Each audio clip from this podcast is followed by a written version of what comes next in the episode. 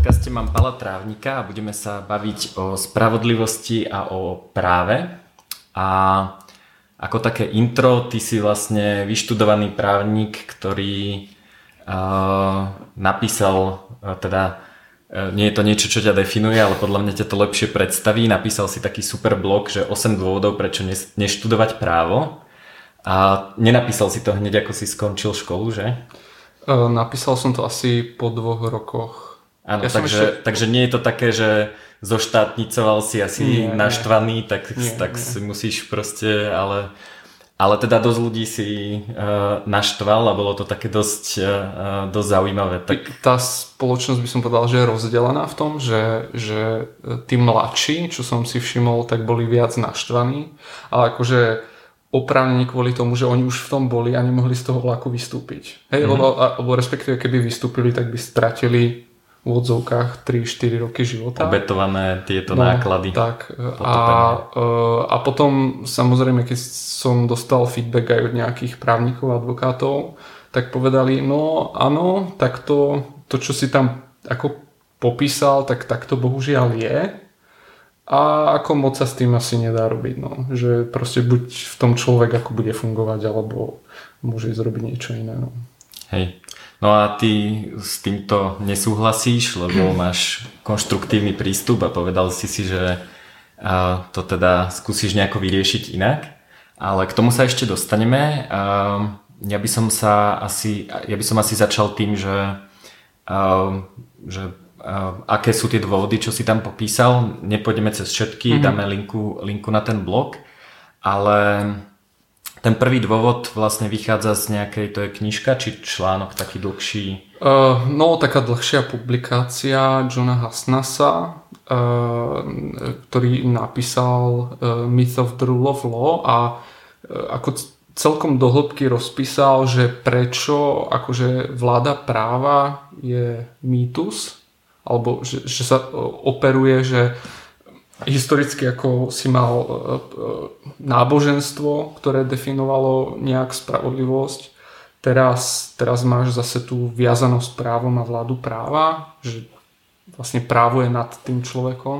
Uh-huh. No a on jednoducho e, roz, argumentačne ako rozbil, že toto všetko je mýtus uh-huh. a čisto je to konštruované uh, uh, tou spoločnosťou, ktorá rozhoduje. To znamená, mm. že klasicky uh, budeš, uh, bude inak vnímať spravodlivosť uh, sudca, ktorý uh, patrí do nejakej akože spoločenskej triedy mm. a bude úplne inak vnímať uh, to, čo je akože spravodlivosť. A no, cel, no, ale... celkovo, že sa zhodnú. To znamená, že vláda mm. práva nefunguje na základe akože zákonov až tak, ako na základe toho, ako si ich oni interpretujú. Uh-huh. A oni sa vlastne v tom udržiavajú na základe toho, že študujú vlastne predchádzajúce súdne spory, odvolávajú sa na nejako na precedent. Študujú na rovnakej škole, Áno. Uh, takže väčšinou sa oni akože všetci synchronizujú v tom, uh-huh ako v tom myslení, že ako by mal dopadnúť ten spor. Ale tak to je vlastne podobné vo všetkých odvetviach, že lekári tiež študovali na rovnakej škole a asi e, ti slepe črevovi operujú veľmi podobne. Mm-hmm. A, a rovnako, neviem, proste programátori tiež e, sa zhodnú na tom často, nevždy, že toto je úplne zlá architektúra, toto je možno momentálne cool architektúra a tak ďalej. A vlastne vyvíja sa to celé, že tá, tá nazval by som to monokultúra rozmýšľania, mm. že, že vlastne v tých odvetviach má asi komunikačnú a nejakú takú predikčnú výhodu ten, kto kto je vlastne konformný s tým, ako hmm. sa mhm. veci robia v, da, v danom odvetvi. E, len uh, horšie je potom, keď uh, akože v tej monokultúre dospieš akoby k nesprávnemu výsledku a do, doktori hmm. začnú pušťať žilou, hej, ako forma liečenia. Takže hej. to, že je to ako, ako mať zachovaný komunikačný jazyk, hmm. aby tie strany mohli komunikovať medzi sebou a vysvetliť tie pojmy a vedeli, rozprávali stále o tej jednej istej veci, je to v poriadku. ale keď e, sa dôjde akoby k jednej názorovej línie medzi všetkými a je, monokultúra, tak to považujem skôr za riziko. Mm-hmm. Áno, čiže keď je to dobré, tak je to fajn, ale pravdepodobnosť, že to bude dobré je Všade, dosť nízka. Tak. A keď sa im podarí nejaký prúser, tak je to veľký prúser. Veľký, hej, že no. v zdravotníctve sú to napríklad uh, nízkotučné diety, hej, že mm. proste roky sa hovorilo, že keď budete jesť tuky, tak budete tuční mm. a začal vznikli industries, nízkotučné síry a všelijaké takéto halúze. A potom sa zistilo, že vlastne to úplne tak nie je a teraz vlastne sú ľudia zmetení, nikto úplne nevie, že čo je teda pravda, však teraz mi hovorili, že toto je správne a, a, a, a zrazu to nie je správne. A ja som vlastne sa chcel dostať k tomu, že, že v čom je to právo teda iné oproti každého, každému inému odvetviu a ty si tam mal vlastne uh, niekoľko takých dôvodov, že, že prečo to podľa mňa je špecificky iné.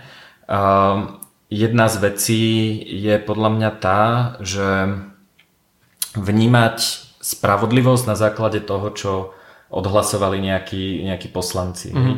Teraz sme v Čechách, keby sme si keby sme si tu zapálili spolu jointa, mm-hmm. tak nejdeme asi do basy, ak na to nikoho nenahovárame. Tak sú krajiny, kde stačí, že by sme mali v krvi nejaké THC, napríklad v Dubaji a mohli by sme ísť okamžite do basy.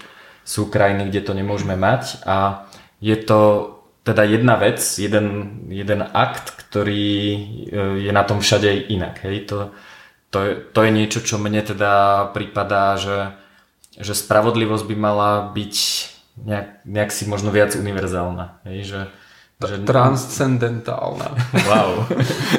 to, to by použili uh, právni filozofovia to slovo. Uh, Maláno. Akože, uh, pretože ak, uh, ak sa ak sa právo dostane podľa mňa akože k takýmto excesívnym odchýlkám, že uh, to bolo presne ako sme boli v Amsterdame, mm-hmm. tak pre mňa bolo úplne uh, nepochopiteľné, ako ľudia v podstate vo verejných coffee shopoch ako mm-hmm. uh, fajčili marihuanu a uh, ten obrovský rozdiel, že e, 50 eur letenkou sa dostanem do Bratislavy a tam ten istý akt by bol akože na basu. Mm-hmm. No, minimálne na podmienku. Hej. hej. No to je jedna vec a druhá vec je, že sa to potom ešte mení, hej, že uh-huh. teraz je správne účtovať takto, vznikne nejaká regulácia, už sa kryptomeny sa zrazu účtujú a dania inak, potom to bude zase inak a...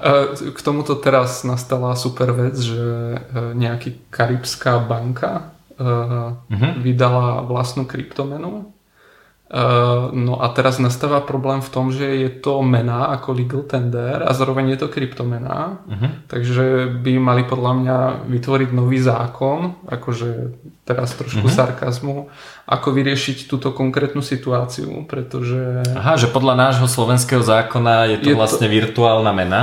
A, a, za, a zároveň mená. A zároveň je takže, to mená. Takže nikto vlastne nevie, že ako to má zaučtovať. Uh-huh. Vďaka... Tak to už máme tento problém aj pri Petre vlastne. No, čo a je, čo je zaujímavé, že tieto veci, akože um, ten druh sa stále rozširuje a uh, aj právo napríklad, uh, ono kritizujú to, to, to nekritizujú akože z mojej pozície iba ja. Mm-hmm. Napríklad Jan Baxa, uh, čo je predseda Najvyššieho súdu, uh, aj iní právnici sa vyjadrujú, že Čechách. v Čechách, no, mm-hmm. že ako je to neúnosné. Uh, Eh, pán Svrček z Ústavu státu a práva eh, urobil analýzu matematickú, že koľko zákonov sa vydáva uh-huh. a že vlastne vydáva sa viac ako po revolúcii, keď sa menil režim z, z toho socializmu na uh-huh. kapitalizmu. Uh-huh. Takže keď boli obrovské reformy, že sa menil režim, uh-huh. tak stále vydávali menej zákonov ako teraz. Uh-huh. Takže... Tak to, je, to je masaker.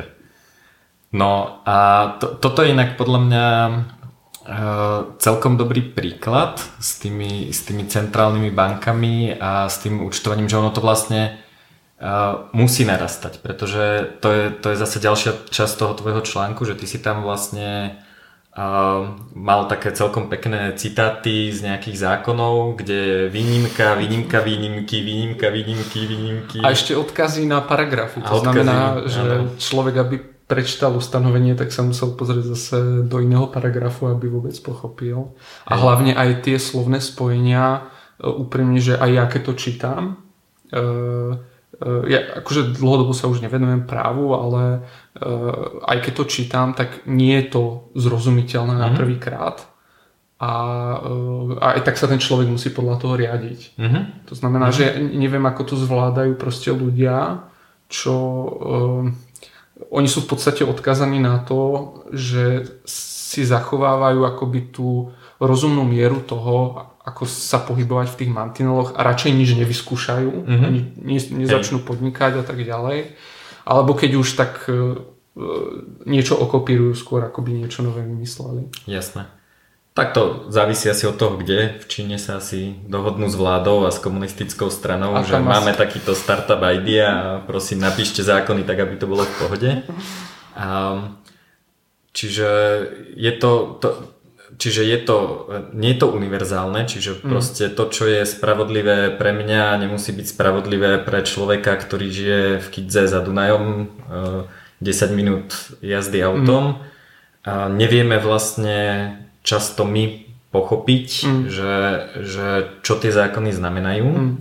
A veľmi často ich nevie pochopiť ani právnik, čo je e, veľmi zaujímavá skúsenosť s právnikom. E, keď e, sme dali e, právnikovi otázku, že či niečo, čo ideme spraviť je alebo nie je legálne, tak on povedal, že tak urobte to, zistíme, že za čo vás obžalujú a budeme riešiť tú konkrétnu situáciu, že ako zistiť, že či je niečo legálne e, oproti všetkým existujúcim zákonom, e, my právnik, ktorý je, hmm. ktorý je odborník na nejakú hmm. konkrétnu oblasť vlastne nevie povedať, hej, lebo, lebo hej, hej, oni sú... To mi teraz pripomenul prípad, že vlastne jeden advokát riešil v Holandsku právne entity ako právnické osoby a účel akože tých právnických osob je, že keď podnikáš, tak aby si, e, tak v podstate aj tu, aby si neprišiel o majetok na viacej, že aby uh-huh. si neprišiel úplne o všetko.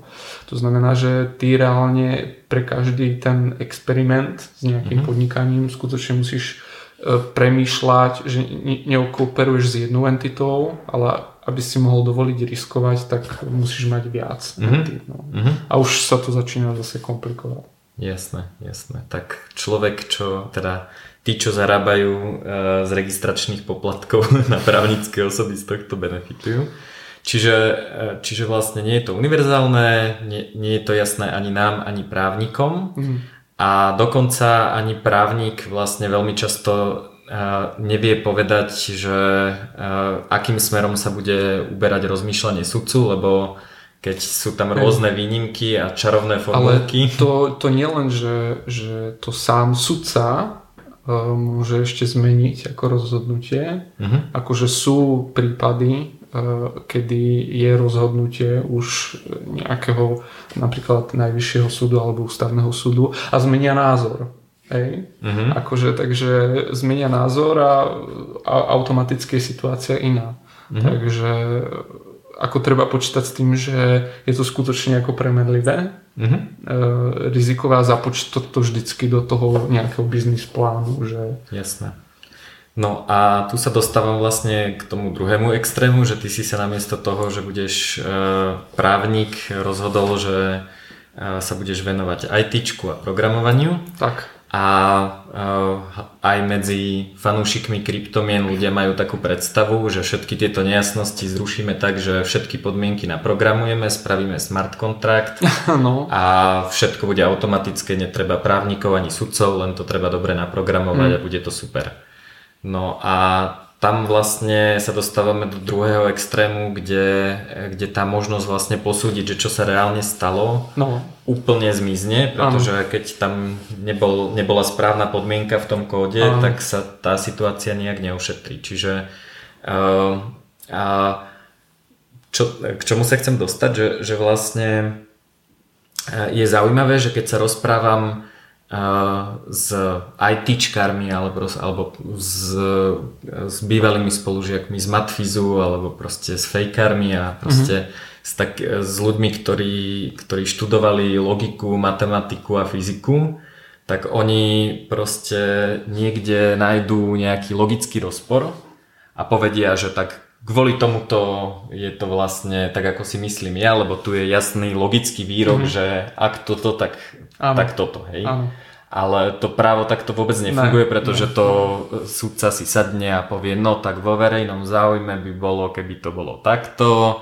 A, a... Ja som mal osobne prípad, kedy uh, sudca vlastne dal do rozhodnutia judikát, judikát, akože odkázal sa na judikát predchádzajúci, ktorý e, vlastne riešil ten spor akože obrátenie. To znamená, mm. že on sám hodil do, hodil do rozhodnutia judikát, ktorý šiel proti jeho rozhodnutiu. Mm. Hej, a akože, a, ale tým, že v podstate to bol ústavný súd, tak sa s tým nedá nič akože robiť. Mm-hmm. Hej. Mhm. Takže čo je, ďalej v logike, keď dáš, eh, keď dáš do nejakej logickej teórie odporujúce si tvrdenia, tak môžeš dokázať čokoľvek. Hej. To je no.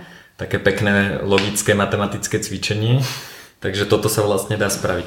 No dobre, eh, čiže uh, nie je riešením to, že, že zrušíme sudcov, právnikov, mm-hmm. poslancov, všetko dáme preč a zrazu bude spravodlivosť, ktorú si naprogramujeme lebo to, to má teda tiež nejaké problémy, že nedá sa predvídať všetky možné situácie.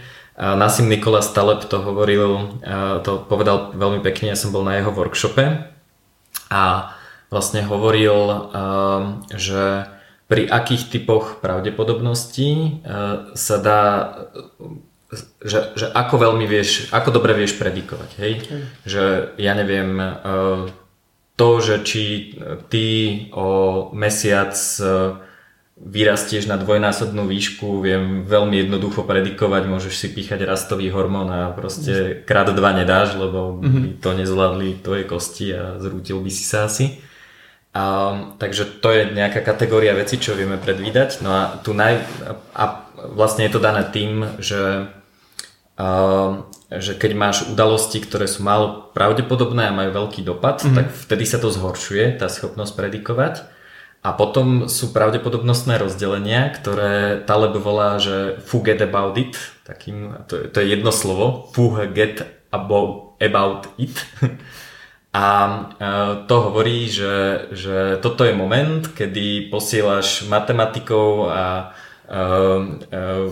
štatistikou a, a, a všetkých takýchto ľudí domov a prinášaš právnikov. A tí právnici práve tú zmluvu majú napísať tak, že ona má dobre fungovať aj v situáciách, ktoré nevieš ani predvídať, ani, ani nevieš, že by vlastne mohla taká situácia nastať. A vtedy sa hľadá tá sprav- spravodlivosť. Pretože mhm. keď podpisujem s niekým zmluvu, mm-hmm. tak e, že, že keby sme teraz podpisovali zmluvu o podcaste, no. a, o tom, že ho spravíme a tak ďalej, tak ona nemá význam, keď e, sa to celé odohrá tak, ako obidvaja chceme. Mm-hmm. Hej? Pretože Nám, je, nám je na nič. Ale keby mi možno hrozilo, že neviem čo, že ma tu uškrtíš a zabiješ, no.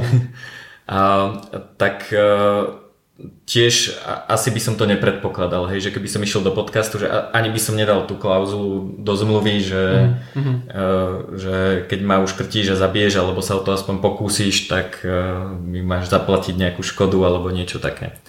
A, ale práve, práve vlastne tí právnici, keby sa toto stalo, tak to vedia vyriešiť na základe nejakých iných princípov toho, čo ľudia bežne očakávajú, že tak. je spravodlivé a tak ďalej. Čiže kód takejto forme nám nepomôže. A ty, ty robíš ja, ja by no? som ešte e, narazil na tú vec, že e, je veľký problém dostať správne informácie e, do počítača. Mhm. To znamená, že keď si niekto jednoducho predstavuje, že advokát si sadne, napíše nejakú žalobu, protistrana napíše akoby na to repliku a teraz to dáme prechrúmať AI, že nech teda rozhodne, že kto má pravdu, mm-hmm. tak v podstate ona nemôže zistiť, že ktorá strana klame. Uh-huh. Pretože na to musí mať obrovský prístup dát, alebo uh-huh. respektíve pro, prístup do reálneho sveta, aby si mohla overiť, že, že e, to tvrdenie, čo tvrdí, je pravda. Uh-huh. Musela by vedieť vyhodnotiť e, na základe nejakej mimiky alebo nejakého programu na základe mimiky toho, kto vypovedá, že či hovorí pravdu alebo nehovorí Eh, toto je stále ponechané ľuďom, mm-hmm. keď tiež si myslím, že stroje to asi budú vedieť časom lepšie. Že eh, rozmýšľam ako na programu ale... to EG, ktoré ti to zmenia, no. A uh, dostávame sa do rozporu, že podľa mňa je obrovský problém dať AI tie dáta, aby mohla skutočne objektívne mm. rozhodovať. T- stále jednoduchšie proste posadiť tam dajme tomu troch ľudí uh-huh. a nech oni zahlasujú, že ako to teda bolo. Že to je stále jedna z najlacnejších variant. Uh, stavať na, na to AI proste vždycky sa dostaneš do problému zberu dát. Uh-huh. No, a potom ešte narazíš na problém analýzy, že ty, tu AI v podstate je vždycky možnosť nejakým spôsobom vyhekovať, ak vieš, ako je tá neurálna sieť postavená. Hej, to znamená, že ja keď jej podsuniem uh, uh, nejaký uh, ja si môžem vytrénovať, dajme tomu vlastnú AI a môžem, e, e, môžem ju učiť, nech mi spraví taký rozsud, alebo respektíve takú žalobu, aby uspela u tej inej AI. Že? Mm-hmm. A proste takto sa dostávame do toho, že od tej reality sa vzdialíme a necháme AI rozhodovať o niečom, čo sa deje v realite. Ako... Hej. Toto sa volá inak uh, adversarial training a je to, je to vážny problém umelej inteligencie, hlavne teda neurónových sietí a momentálne na neexistuje dobré hm. riešenie. Že sú napríklad vyrobili ľudia uh, značky, ktoré, ktoré normálne to vyzerá napríklad ako zákaz vjazdu, mm-hmm ale pre AI to vyzerá ako neviem čo, jednosmerka alebo niečo. Práve kvôli tomu, že sú tam nejaké drobné zmeny, Áno. ktoré my zvládneme pochopiť a, a vidíme, že to je iba šum, že to je tam niečo nakreslené a AI to zrovna ako vychýli tie, tie výstupy tých jednotlivých neurónov tak, že, že sa rozhodne inak. Áno. To je presne toto, o čom hovoríš. A je to problém bezpečnosti. Ja, ja keď uh, tým, že sa venujem aj tým bezpečnosti, tak ja keď vidím, že niekde je neurónka a o niečom dôležitom rozhoduje, tak sa veľmi príjemne pousmejem a poviem si, že OK, toto bude o dosť ľahšie ako hľadať nejaké chyby v tom, ako to navrhol programátor, mm. pretože tie, tie krajné stavy alebo tie, tie chybné stavy sa dajú nájsť oveľa mm. ľahšie ako ako nejaká, nejaká iná No ale ešte, keď už sme u AI, tak akože by som prešiel akože k druhej forme akože automatizácia a tam to podľa mňa zohrá veľmi vysokú rolu, pretože teraz vlastne e, ešte stále prechádza štátna správa na tú elektronickú formu, uh-huh. čo už mala dávno asi, ale e, e, akože postupnou tou automatizáciou tých procesov dospejeme k tomu, že tie rozhodnutia sa budú robiť veľmi efektívne. Uh-huh.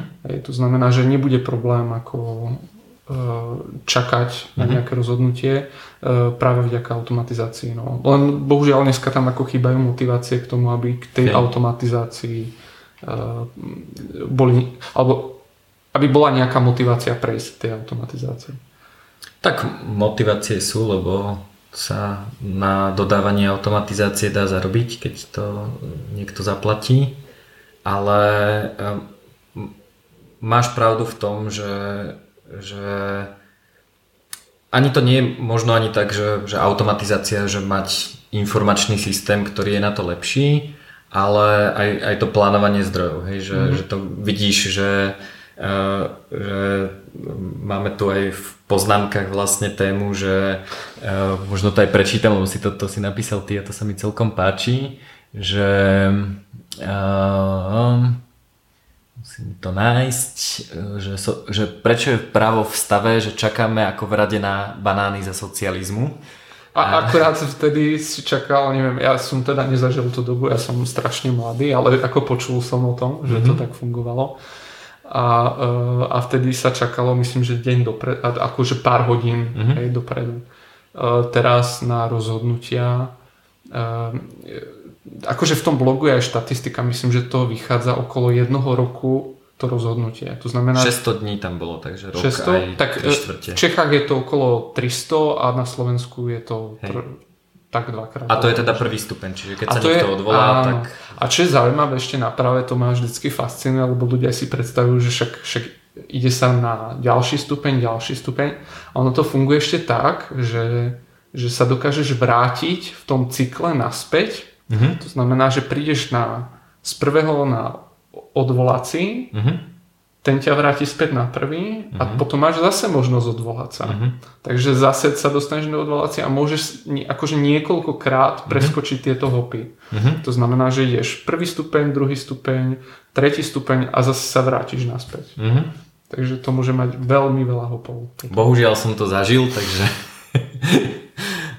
nerad sa súdim, ani no. to, sa to nesnažím používať tieto fičurky, ale niekedy, niekedy sa to stane. A toto inak mi pripomína ten rad na banány. E, náš kamarát Tomáš Forgač e, hovorí, že že vždy, keď niekde vidí rad, že ľudia na niečo čakajú, tak mu to nedáva žiadny zmysel, že to proste, že niekto sa nezamyslel hej, ekonomicky, pretože Uh, hovoril mi to uh, v, uh, v A4 na bare, kde proste tam bol, bol obrovský rad na pivo a boli tam dvaja baristi. Mm. Hej, a teraz všetci tam, sta- normálne, že 15 minút tam ľudia stáli, stáli a čakali v rade, v rade na pivo a on, on proste stál a a vôbec nechápal, im to nedávalo zmysel, že Ale pre Boha, že to že... dáva totálny zmysel, to je netrhová anomália. Ako teda vlastne tým, že to je netrhové, tak to není anomália.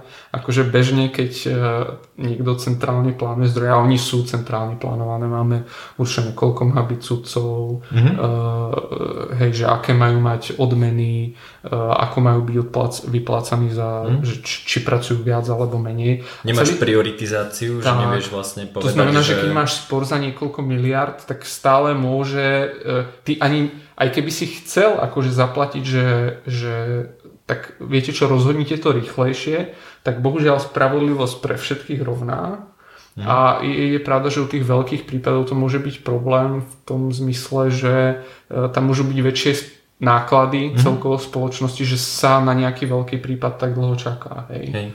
Napríklad Uber v Bratislave, alebo teda na Slovensku, mm. a myslím, že boli iba v Bratislave, dostal predbežné opatrenie mm-hmm. súdu, že nemôže podnikať, kým sa to nevyrieši. Ano. Znamená, že firma investovala peniaze do toho, aby mohla vstúpiť na trh a mm-hmm. teraz čaká, lebo uh, ten súd ešte musí vyriešiť, že tak. Joško Ferkovi požičal 50 eur alebo 500 eur a no. nevrátil a ešte musí vyriešiť toto, toto. A tá firma, ktorá vlastne chcela podnikať, no. teraz je jedno to, že, že či to dopadne tak alebo onak, no. ale je proste v totálnej neistote, lebo má rozbehnutý biznis, má nainvestované peniaze a nejaký neurčitý čas čaká na to, že sa niečo rozhodne možno. Mm-hmm. Čiže, čiže pre tú firmu by možno dávalo ekonomický zmysel povedať, že OK, tuto je slot, Joško Ferkovi nevrátil peniaze, uh-huh. tak Ferko, tu máš 500 eur. Uh-huh. je, to, je to lacnejšia ona a tu je časový slot, kedy my potrebujeme fakt vyriešiť náš vážny spor a vy budete obidvaja spokojní, ešte teda môžete, môžete Joška pokarhať, že na budúce sa peniaze teda vracať majú. A, a, ale toto sa nedá spraviť, hej, to ešte, to mm. dokonca ešte keby si toto navrhol sudcovi, že tuto vám mm tu máte tisíc eur. Len, len rozhodnite, rozhodnite rýchlejšie. Je mi jedno, aký bude výsledok, hlavne rozhodnite rýchlo, aby sme vedeli, Hej. že či máme teda tu dávať peniaze alebo nie. Tak to sa nedá. No. Dobre, ešte tu máme zo pár, teda poďme najprv trošku ešte dokritizovať tie, e, tie my, služby spravodlivosti, ja, je, aby sme sa je, mohli dostať k riešeniu. To je, to, to je, že ja strašne nerad už kritizujem tieto veci, pretože že už, už si ma presvedčil na toho ultrakonštruktivistu, ale k tomu sa dostaneme. Tak Hej. ešte poďme kritizovať. Dobre, teda. čiže súd ako služba, uh, keď už teda máme, no. kritizovali sme pravidlá, ako sa tvoria, čo v nich je že sú nejaké arbitrárne a tak ďalej. Uh-huh. A kritizovali sme, že to dlho trvá.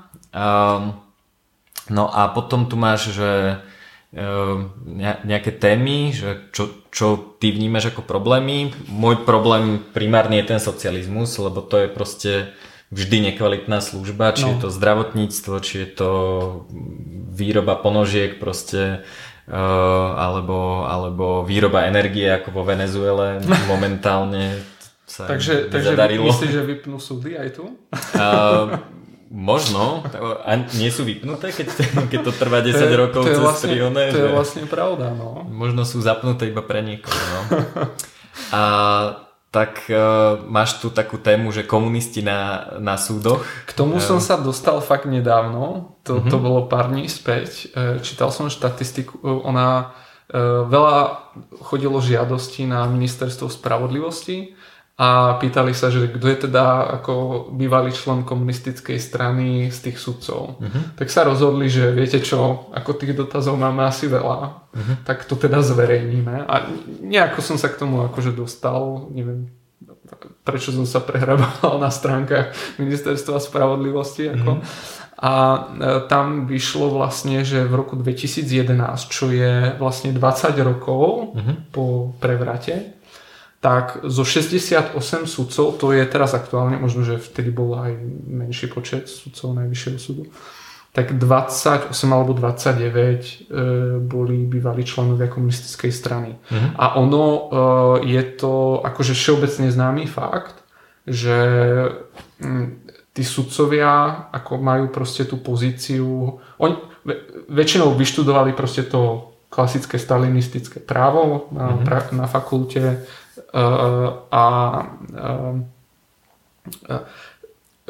čo sa týka akoby ich množstva na súde, tak oni tam proste pretrvávajú, pretože to taký historický, e, nie že relikt, ale je to fun- nezávislosť sudcu je podmienená tým, že ho nemôžeš dlho vyhodiť. Mm-hmm. Takže samozrejme, že e, z toho režimu sa tu držia akože na veľmi vysokých pozíciách a, tá, a čo mňa prekvapuje, e, čo sa týka ako obchodných spoločností, je, že im vôbec nevadí, že niekto, kto vyštudoval ako marxizmus, leninizmus, hej, mm-hmm. ako ne, právo marxi- s týmto podtónom, kontextom, uh, rozhoduje, akože v jedných z najvyšších inštancií rozhoduje o obchodných veciach mhm. súkromných mm-hmm. spoločností mm-hmm. a vlastne ako nikto sa nad tým proste nepozastaví, že, a, uh, že, že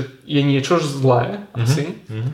a uh, dôverujú viac týmto štátnym inštitúciám ako uh, napríklad uh, rozhodcovským súdom, hej, súkromným hej a preferujú vlastne riešenie to cez, cez štátne súdy.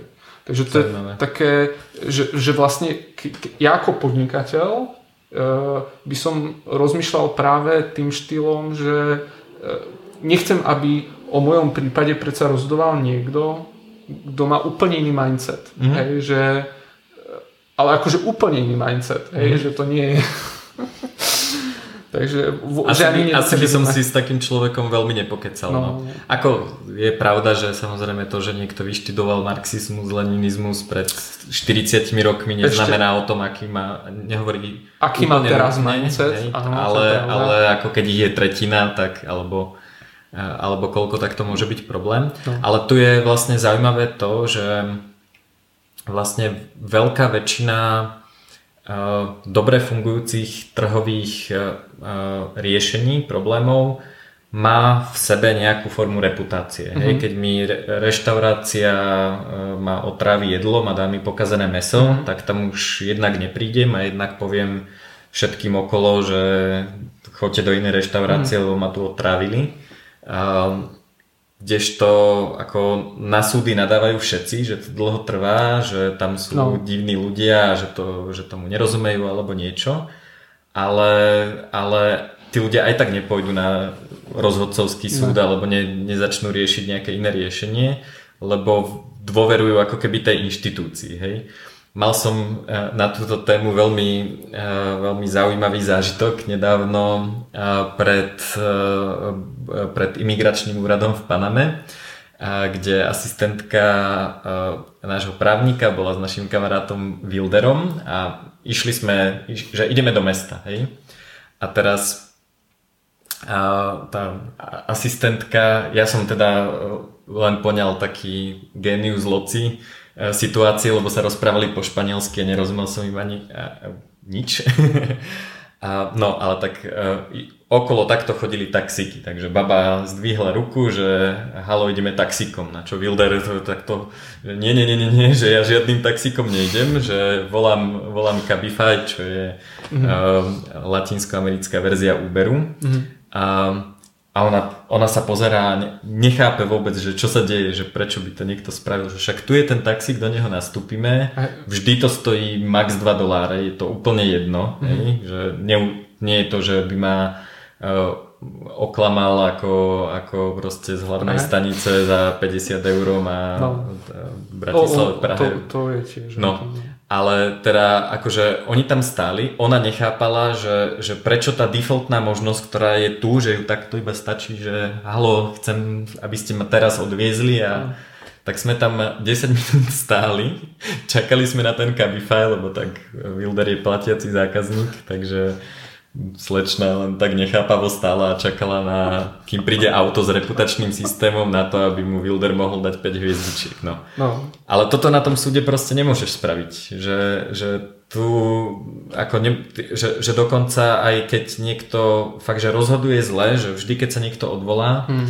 a tak, tak sa to a, a teda odvolací súd to vráti, že to bolo hmm. zlé rozhodnutie, tak aj napriek tomu, že takéto štatistiky možno existujú mm-hmm. a veľmi pravdepodobne existujú, um, tak keby prišlo ministerstvo spravodlivosti mm-hmm. a povedalo, že tak ty máš ako performance rating 10%, mm-hmm. lebo vždy rozhoduješ zle, mm-hmm. tak dostávaš výpoveď, tak vy okamžite zase zasahujete do, hej, hej, hej. do nezávislosti súdov. Hej? No. Takže, čiže vlastne ty tam nemáš vôbec žiadnu spätnú väzbu, mm-hmm. čiže keď ti vadí, že nechceš, aby o tvojom spore rozhodoval komunista, tak máš smolu, lebo... No nemáš, stále môžeš riešiť tie rozhodcovské, ale musia na tom dve strany súhlasiť.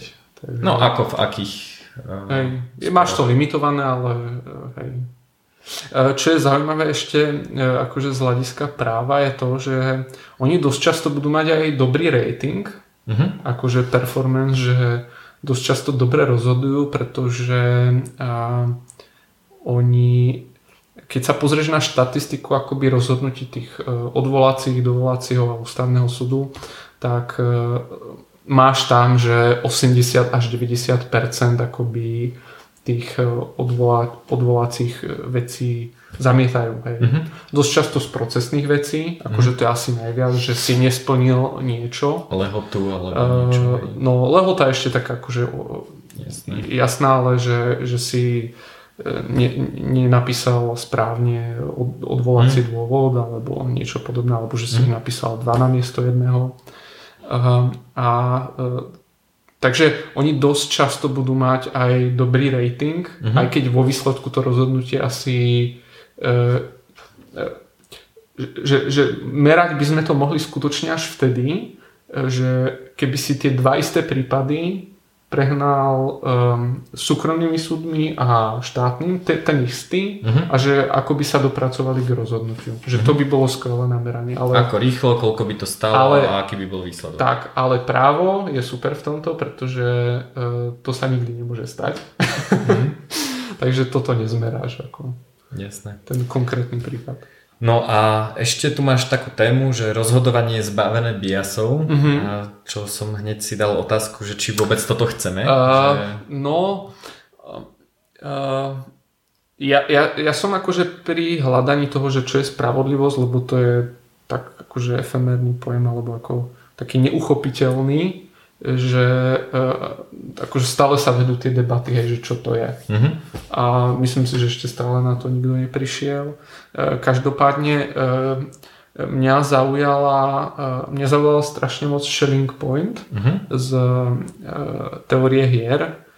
Je to vlastne bod, v ktorom, pri ktorom dve alebo viac strán sú zbavené komunikácie, ale musia predpovedať kroky tej druhej strany. Uh-huh. To znamená, že my keby sme my dvaja, keby sme sa nám vybila baterka, boli by sme v meste, tak e, jedinú informáciu by som ti dal, že sa stretneme v Prahe o 12. Uh-huh. Mhm. a ty by si musel začať predpovedať, že kde by sme sa asi stretli. Uh-huh.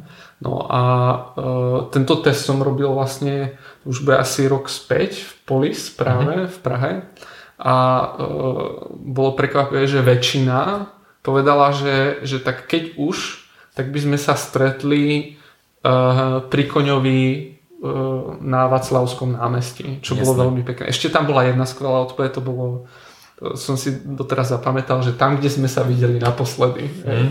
Takže to bola taká...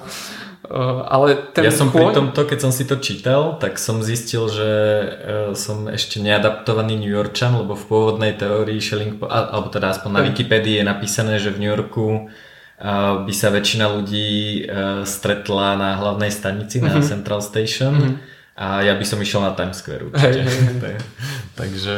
Takže no ale no, musíš byť cinknutý, no. Takže ty by, že, že ak by šla väčšina tam, tak ty by sa minul. No. Áno. No a te, to hľadanie spravodlivosti, akože tej objektívnej je podľa mňa, akože toto je skvelý nástroj na to využitie toho, aby si osekal tie hrany. Hej? Mm-hmm. To znamená, že ty sa ani nemusíš dostať akože úplne k akože najdokonalejšiemu riešeniu, kedy by jeden odborník si za to sadol, vypracoval by rôzne teórie, e, že prečo by to nešlo mm-hmm. a prečo by to šlo a nakoniec by vydal rozhodnutie, ale ty môžeš e, v krátkom čase si prečítať akoby napríklad nejaký prípad zahlasovať uh-huh. a takým kolektívnym vedomím akože viacerých ľudí sa väčšinou dopracuješ ako k lepšiemu výsledku.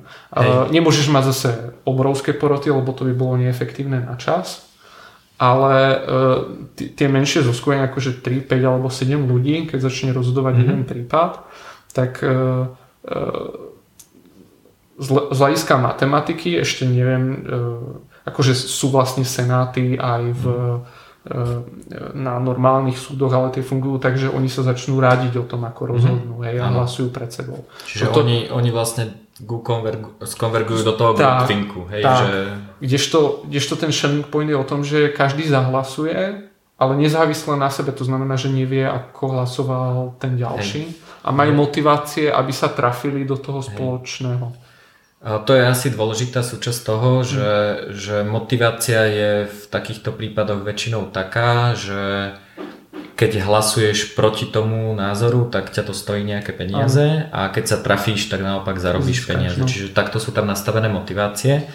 A no, mne zasvietila červená kontrolka, že warning, že E, keď si povedal, že vlastne kolektívnym hlasovaním sa do, dospeje, že vlastne... Uh, ja toto uh, čerpám skôr akože od Hayeka, hej. že uh, on, on tiež nemal ako uh, v láske asi tie centrálne plánovacie komisie. Mm. Mimochodom ako uh, to, prečo je právo arbitrárne primárne, je spôsobené tým, že dosť často máš samosudcu. To znamená, mm. že máš jedného človeka práve s tými biasmi, mm. že má nejaké názorové e, e, nejaké preferencie, môžeš si na neho spraviť analýzu, mm. dokonca e, ak robíš veľmi dobré právo, mm. tak si podľa mňa aj prelústruješ ten psycho, uh, anali- psychoprofil toho mm-hmm. človeka, že aké má preferencie uh, a na základe toho píšeš tú žalobu. To znamená, že vlastne to isté ako s tou AI. Mm-hmm. Že,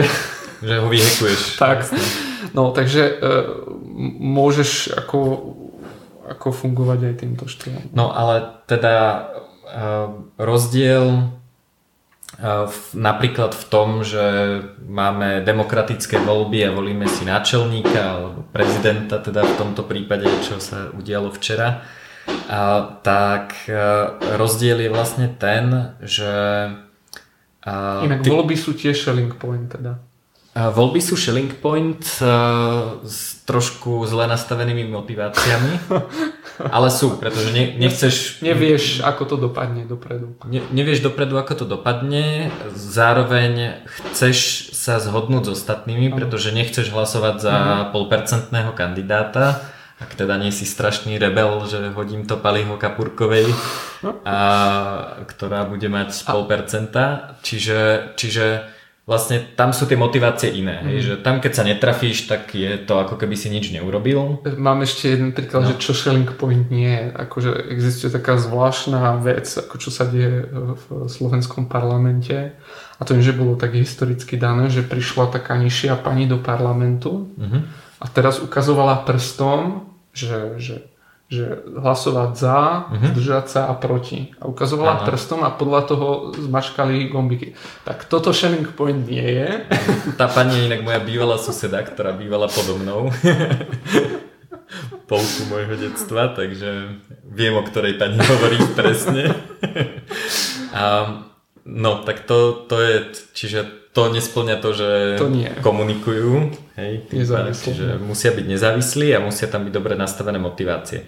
Čiže vlastne e, keby sme to naspäť zobrali na to rozhodovanie sporov, tak úloha mňa, keby som bol rozhodca, mm-hmm.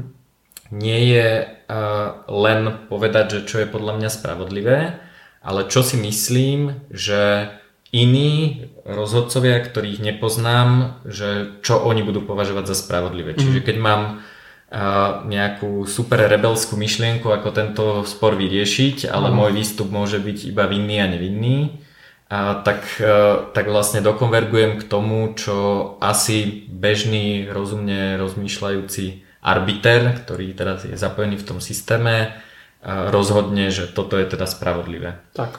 A Aby... moja motivácia je taká, že keď sa trafím, uh-huh. tak, e, tak niečo zarobím, keď sa netrafím, tak ma to niečo stojí a všetci ostatní majú rovnakú motiváciu. Takže všetci riešia nielen otázku, že čo je spravodlivé, ale čo by ostatní si mysleli, to že... sa volá, že reasonable man, čo by predpokladal. Hej, že nie Luboš Blaha, ale reasonable tak. man.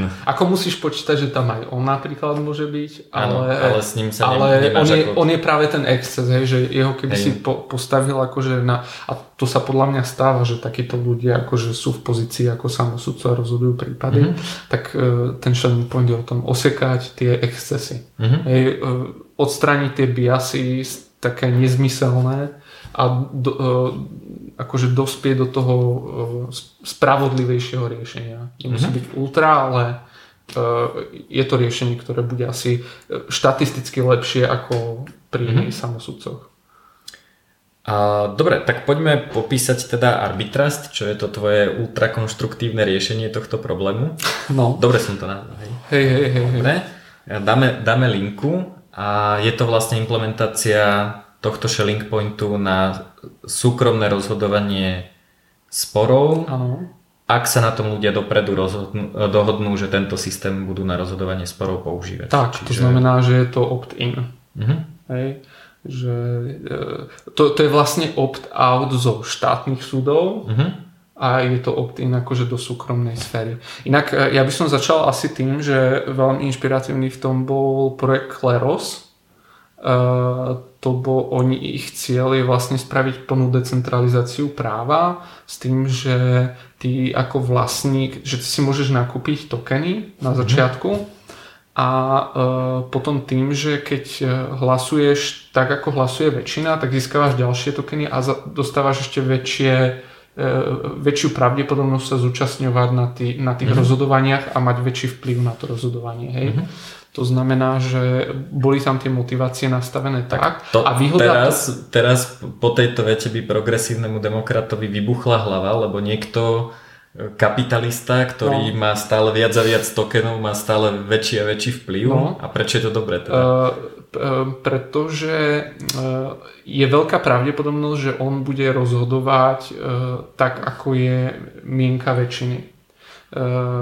Ako rozhoduje ten reasonable man. Uh-huh. A ono to má aj uh, druhý efekt, že ak by sa náhodou stala situácia, že, že napríklad Štefan Hara, Harabin, tak sa volá Harabin, uh-huh. Štefan Harabin, No tak e, doktor Štefan Harabin by nazbieral strašne veľa tokenov, uh-huh. tak ľudia by povedali, že no dobré, ale tak pozrite sa, ako tento systém rozhoduje. Uh-huh. Akože tak tam ako peniaze dávať e, ako na, za rozhodovanie nebudeme. To znamená, že ten systém je skvelý v tom, že on má dve strany mince. Na jednu stranu môžeš získať viac tokenov, uh-huh. ale zase ty máš aj motiváciu v tom, aby si rozhodoval tak, aby si zase získal tých ľudí uh-huh. a mhm. do toho systému vstupovali. A uh-huh. oni môžu kedykoľvek vystúpiť. To znamená, že ak by vznikol a ja dúfam, že sa to bude zase ďalej vyvíjať a vznikne zase ešte niečo lepšie, uh-huh. uh, tak zase prejdú uh, s rozhodovaním uh-huh. na to. Čiže niekto môže mať viac tokenov, ktoré nemajú žiadnu, žiadnu hodnotu. hodnotu, pretože zle rozhoduje. Hej, pre, pretože on získava peniaze iba vtedy, keď tam ľudia do toho systému práve vstupujú a povedia, áno, my chceme, aby ste to rozhodli a sme ochotní vám zaplatiť za to peniaze, len nás ako rozsúďte kvalitne. Ak tam nebude tá kvalita, tak sú ti zbytočne tokeny, keď... Jasné. No a teraz rovno druhá pripomienka, že máš takýto systém, mm-hmm. ty mhm. mi dlžíš 500 eur no. a ja ťa chcem zažalovať, ale už nemám žiadne peniaze, lebo mi dlžíš 500 eur. No. A takže som úplne chudobný, chudobný, nemám peniaze a ešte mi ty aj dlžíš peniaze. Ty si ešte dokážeš možno zaplatiť no. právnika, ktorý napíše lepšiu obhajobu. Hej. A uh, že ako sa takéto problémy uh, riešia? No, v tomto systéme máš smolu, v tom e, imaginárnom systéme máš tiež smolu, lebo ešte ako nie je, hej, že, hmm. že v podstate vždycky za tú službu musíš zaplatiť. Mimochodom, toto je problém aj štátnych súdov, že, e, že ty vlastne musíš zaplatiť za tú žalobu. Ale je pravda, že sú tam výnimky, že ak nemáš skutočne príjem hmm. a tak ďalej, tak si oslobodený od poplatkov. Hej, ale že ten socializmus neznamená, že to je zadarmo. Uh, no nie, tak Tam zaplatíš to na daniach a akože vo výsledku to aj tak zaplatíš. Ale keď podávaš žalobu, tak ty musíš dať, ty musíš zložiť nejaké súdne trovy, nie? To je nejaký, nejaké no. percento z tej sumy, o ktorú sa tak, súdíš. Tak, no nie percento. Ja som, uh, akože keď sa bavíme konkrétne o arbitráži, som uvažoval nad tým, že lebo dosť rozhodcovské súdy pracujú s čiastkou že nejaké percento z toho prípadu. Uh-huh. A čo je podľa mňa ako nezmysel, uh-huh. lebo to je v podstate z môjho pohľadu forma zdanenia. E, príklad, samozrejme, že e, majú, sú vystavení určitému riziku, že keby tam bolo niečo zlé, tak to musí odpovedať. Ale podľa mňa je spravodlivejšie to, že človek je platený od toho výkonu. Mm-hmm. To znamená, že keď mi niekto pošle kvalitne, no mne nie, lebo ja nie som ako jeden z rozhodcov, ale že keby mne niekto ako rozhodcovi poslal kvalitne napísanú žalobu mm. na mhm. jednu stranu mm-hmm. uh, namiesto nejakého 20 stránkového uh, balastu hej, slo, slohovej práce, mm-hmm. tak ako uh, odmeňované by malo byť to najefektívnejšie riešenie a to tam tiež nie. Ja keď mm-hmm. podám napríklad žalobu na súd, Mm-hmm. tak ako môže mať aj 100 strán. Hej. Hej. A, to je ako s diplomovkou, že tak, tak. je v podstate jedno, čo tam je, len nech to má 49 strán. Hej. No to, to v podstate dneska na Slovensku platí duplikovanie. Keď... Áno.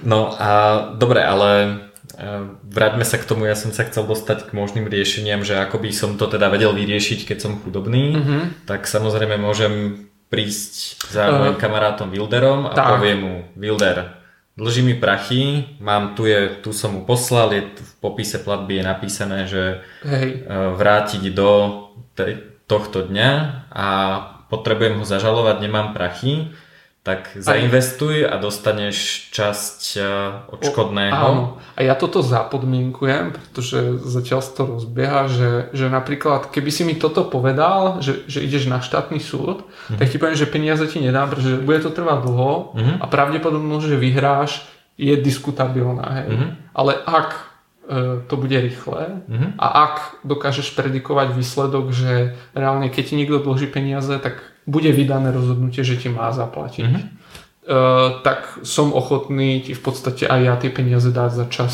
z toho. Takže, hey. takže uh, pro, ako obchodovať s týmto, s tými právami alebo uh, že chceš niečo vymôcť a keď nemáš peniaze, mm. tak dneska to by som povedal, že nie je možné. Ja by som napríklad mm. do žiadneho prípadu takto peniaze nedal. Hej. Ale keby bolo teda takéto trhové riešenie, tak paradoxne odpoveď na to, že niekto je chudobný a nemá peniaze, tak. je predaj časti toho odškodného. Tak. Čiže ty nemusíš vlastne predať ani a... tých 500 eur, hej, že hej. ty mi vrátiš 500 eur, ale ty musíš ešte zaplatiť za súdny spor, súdne trovy, Áno. asi nejakú škodu, lebo si mi Áno. spôsobil to, že ja som nemal 500 eur a nemal som 2 mesiace čo jesť.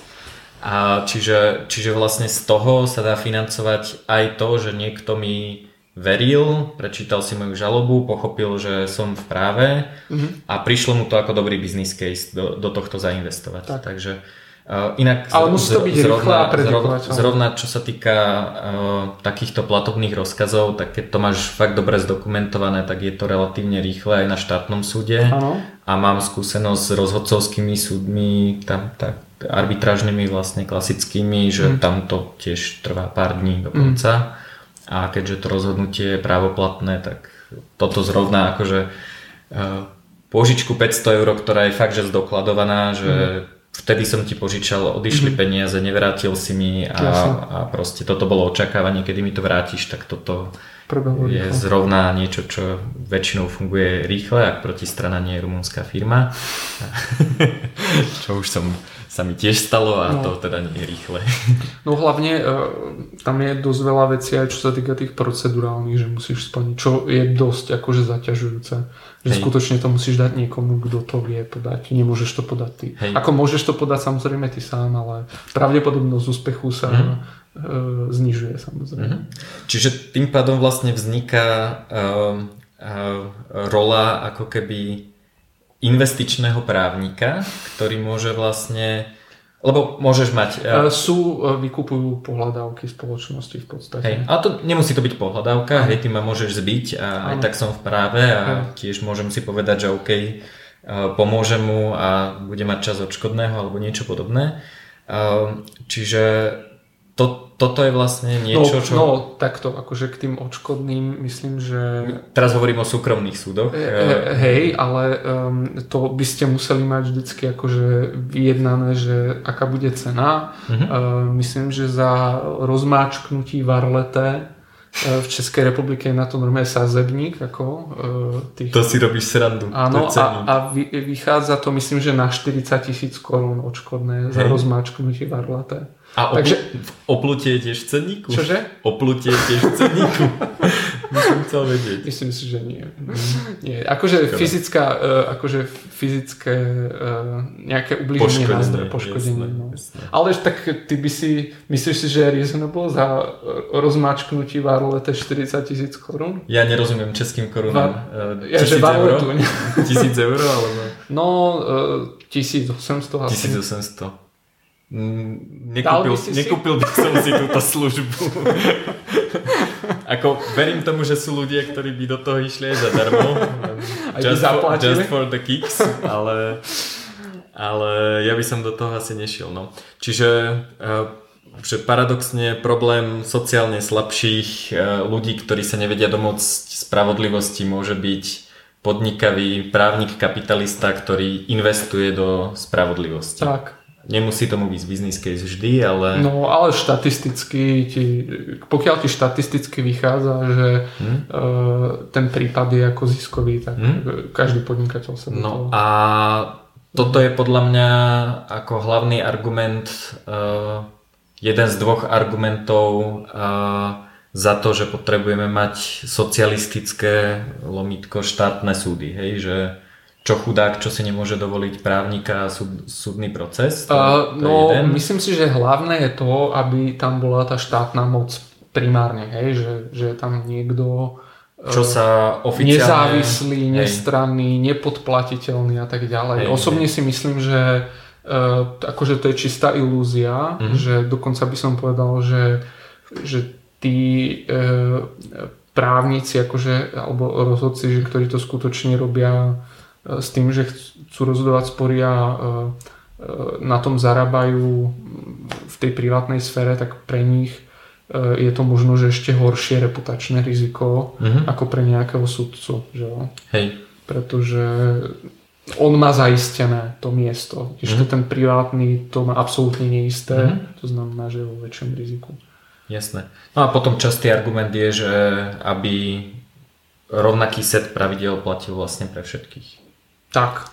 Ale my sa tu bavíme primárne teda zatiaľ o rozhodovaní sporov vyplývajúcich z nejakých zmluvných vzťahov peer-to-peer, Áno. ktoré sa riadia primárne tým, čo je napísané no, v zmluve, respektíve tým, ako, čo ako obecne by som to zhrnul, proste všetky obchody, e, zmluvy kúpne, predajné, darovacie, môžeš si uzavrieť proste rozhodcovskú dĺžku. Nesmie sa to týkať nehnuteľností.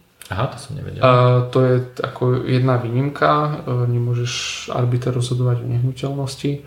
A, mm, a to je asi tak. A samozrejme v civilných veciach nemôže rozhodovať o rozvode a uh-huh. statusových veciach, akože či si svojprávny alebo nesvojprávny. Uh-huh. Jasne. Ale inak všetko, zhrnul by som to, že všetko, čo sa týka majetku, teda uh-huh. okrem nehnuteľností, tak uh, môžu rozhodovať. Uh-huh.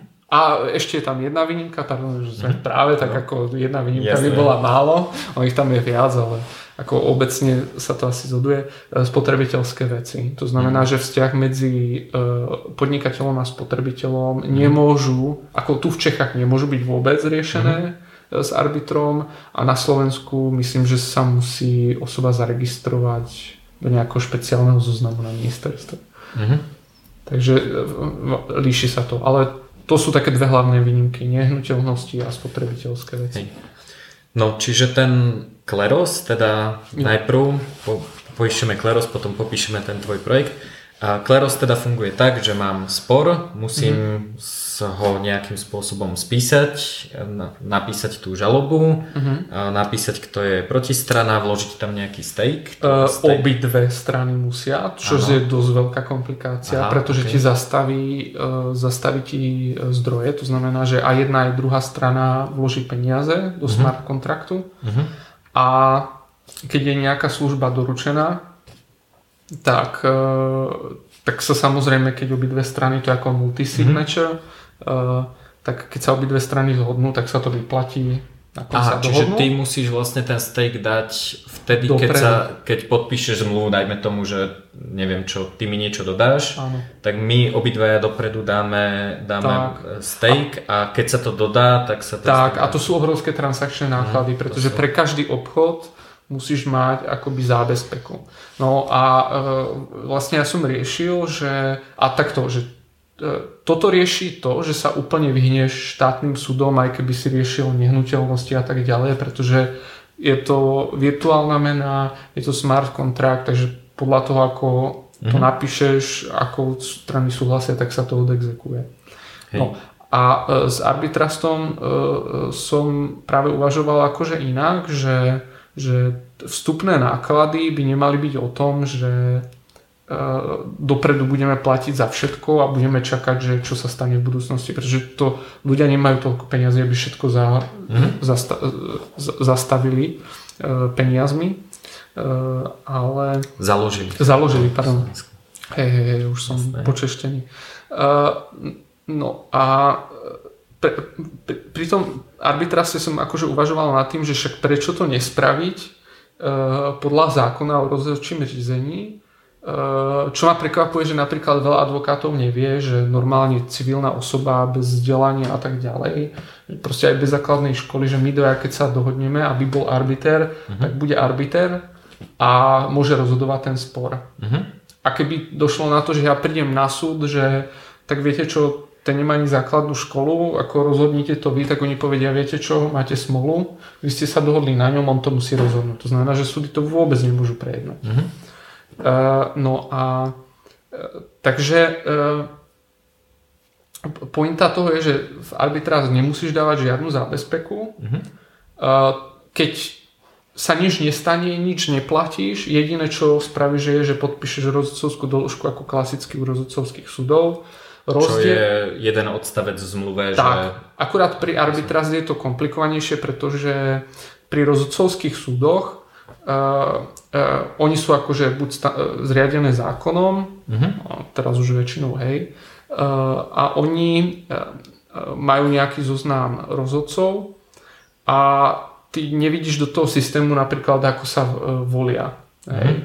To znamená, že pri arbitrást som si povedal, že, že ja, ja nemôžem ustanoviť organizáciu, ktorá bude rozhodovať, že ktorá, ktorý prípad bude komu pridelený, uh-huh. ale môžu, môžeme si my ako dvaja určiť pravidlá, že e, keď budeme mať nejaký spor, tak prípad bude rozhodnúť, e, alebo prípad bude pridelený tomu rozhodcovi, ktorý, že keď ja podám žalobu, tak ten rozhodca sa vylosuje až po tom podaní žaloby. Uh-huh. A to, to chcem akože zdôrazniť, že toto je asi skutočne jediný spôsob, ako objektívne zabezpečiť ako bezpečnosť pridelovania prípadov, pretože v, ako obecne to funguje tak, že máš nejaký zoznam rozhodcov uh-huh.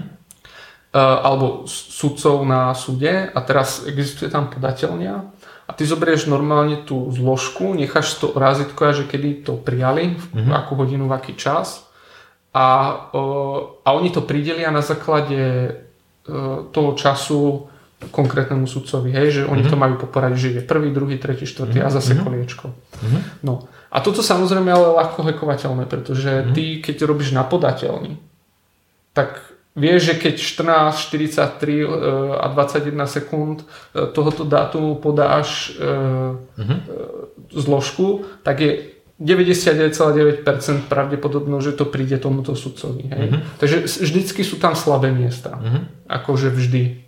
Uh, random generátory, uh, to sám vieš, generátory náhodných čísel nemôžeš aplikovať pri týchto veciach, pretože mimochodom myslím, že sa to snažia uh, zaviesť práve tu v Českej republike teraz a tam je obrovský problém zase v tom, že ako preskúma, že či to číslo random bolo skutočne vygenerované ako uh-huh. náhodne. Takže... Ale na to sú minimálne že certifikované zariadenia, ktoré, ktoré uh, ti generujú akože good enough náhodu na odpalovanie. Áno, ale takže... si, si schopný to ty ako osoba Nedá, preskúmať? Nie, nie. No, tak je akože normálne, že prídeš na súd a možno ti dajú nejaký papier, Hej. certifikát, že to majú a to je všetko, ale objektívne... Nemôžeš nepre... povedať, že ukážte mi, ako ste Uka... sa dopracovali k tomuto náhodnému číslu. A, a ukážte mi ten stroj, ej, že či existuje. No samozrejme, že ťa nikto nikde nepustí, to je proste Jasne. centrálna autorita, proste nejakom trezore a tak ďalej a Jasne. musíš dôverovať. No a v tomto hrá rolu, e, akože kryptomeny som si všimol, že v tomto môžu zahrať akože výbornú rolu vo výbere, akože generovaní náhodného čísla e, pre rôzne veci. To znamená, že ty keď podáš žalobu, tak ty nemáš vôbec šancu ovplyvniť ako výsledok e, napríklad 6. bloku.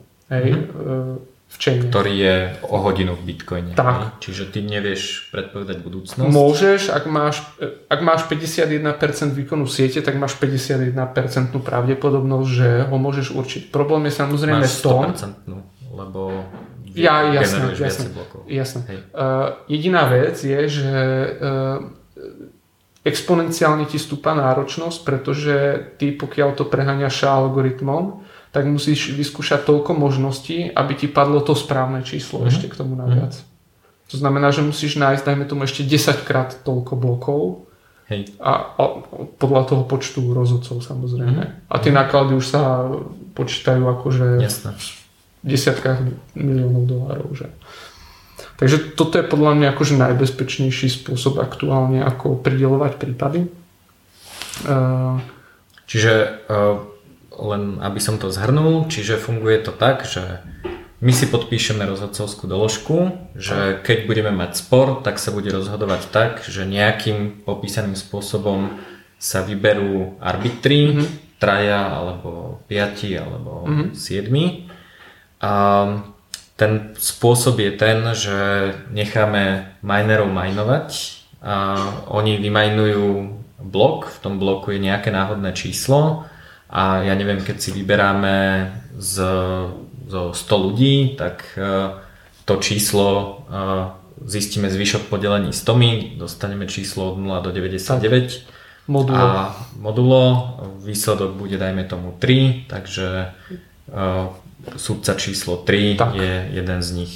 Tak, a, a bol náhodne vybraný. A bol náhodne vybraný a každý vie overiť ten postup, ako bol vybraný. To znamená, že ja, sam, ja keď poviem, že OK, ja si myslím, že tento sudca bol vybraný nejako, nejako to bolo ovplyvnené, tak Sa v podstate hovorím len to, že je tu skupina iluminátov, ktorí vedia lepšie generovať tak. náhodné čísla ako celá bitcoinová sieť, čo je naozaj drahé. Tak. Dobre, čiže takto vlastne funguje Arbitrust s tým, že o, čo sa stane potom. Ja, ja napíšem obžalobu, ty napíšeš svoju obhajbu, ja, tak, nejakú, e, nejakú odpoveď. To, to príde, vlastne tieto informácie prídu potom, že my si to vyjednáme, teda, mm. že čo teda navrhujeme. E, keď sme dojednali svoje veci, že e, ja som sa k tomu vyjadril, ty si sa k tomu mm. vyjadril a zase ešte raz. Pribalíme nejaké dôkazy. Dôkazy, tak tie informácie prídu práve tým prideleným pretože ty podáš žalobu, mm-hmm. sú vylosovaní, my si medzi sebou vyjednáme zatiaľ medzi tým dôkazy a e, návrhy. Potom sa to rozošle vlastne e, rozhodcov, nezávisle na sebe. Mm-hmm. Oni, e,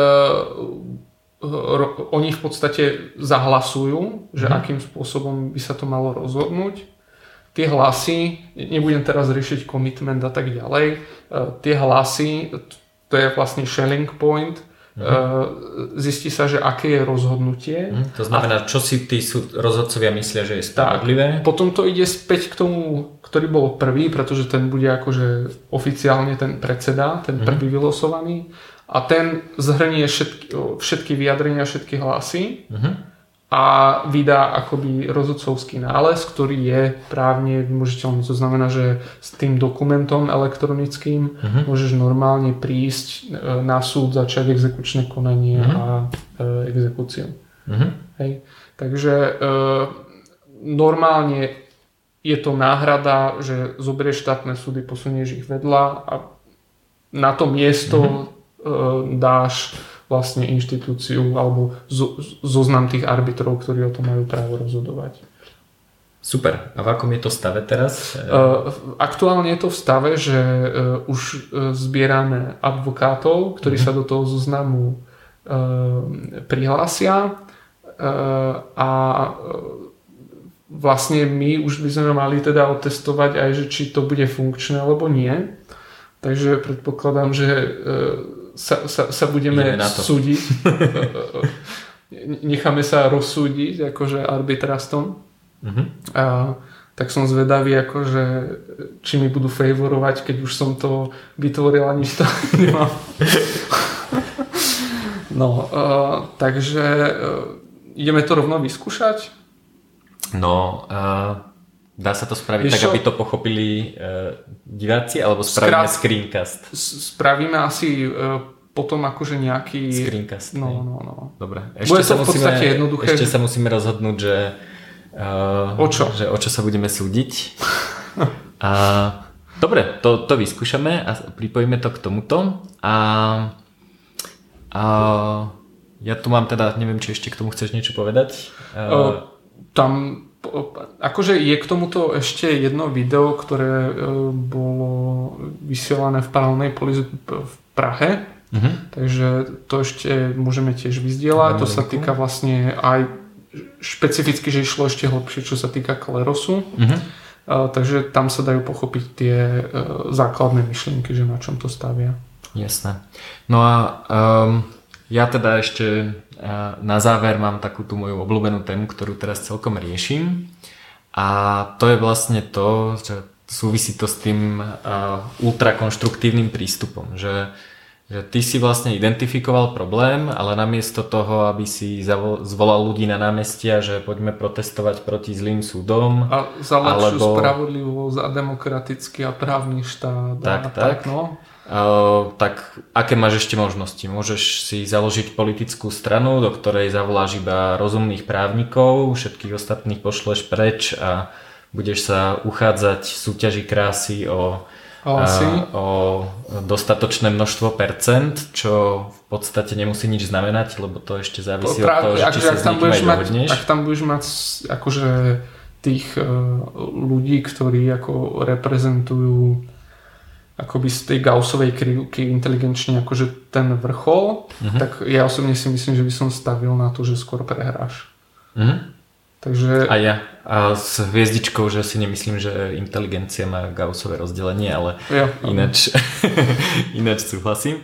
A, dobre, a, a čiže to je vlastne taká druhá bežná možnosť. Tretia možnosť je ako vytvoriť nejaký nejaký tlak verejnosti, môžeš písať články o tom, že súdy sú na nič a, alebo majú mm. tieto konkrétne problémy, navrhovať riešenia, ako keby tlačiť na tú reformu cez nejakú uh, uh, verejnosť väčšinou reprezentovanú nejakými think tankami, nejakými neziskovkami, ktoré vlastne sa zaoberajú touto témou. Čo bude trvať a strašne dlho. Bude to trvať a výsledok je dosť nepravdepodobný. No. no a ty si si povedal, že OK, tak uh, súdy nejak fungujú, ale uh, pomôžeš im, odľahčíš ich, uh, možno ten socializmus centrálne plánovaný nemusia. vyriešiš tak, že nemusia rozhodovať veľa sporov, ktoré tak, sa dajú rozhodnúť. nemusia čakať na tie banány, proste tie menšie spory ano. sa rovno rozhodnú uh, cez rozhodcovský súd a keď niekto chce, tak uh,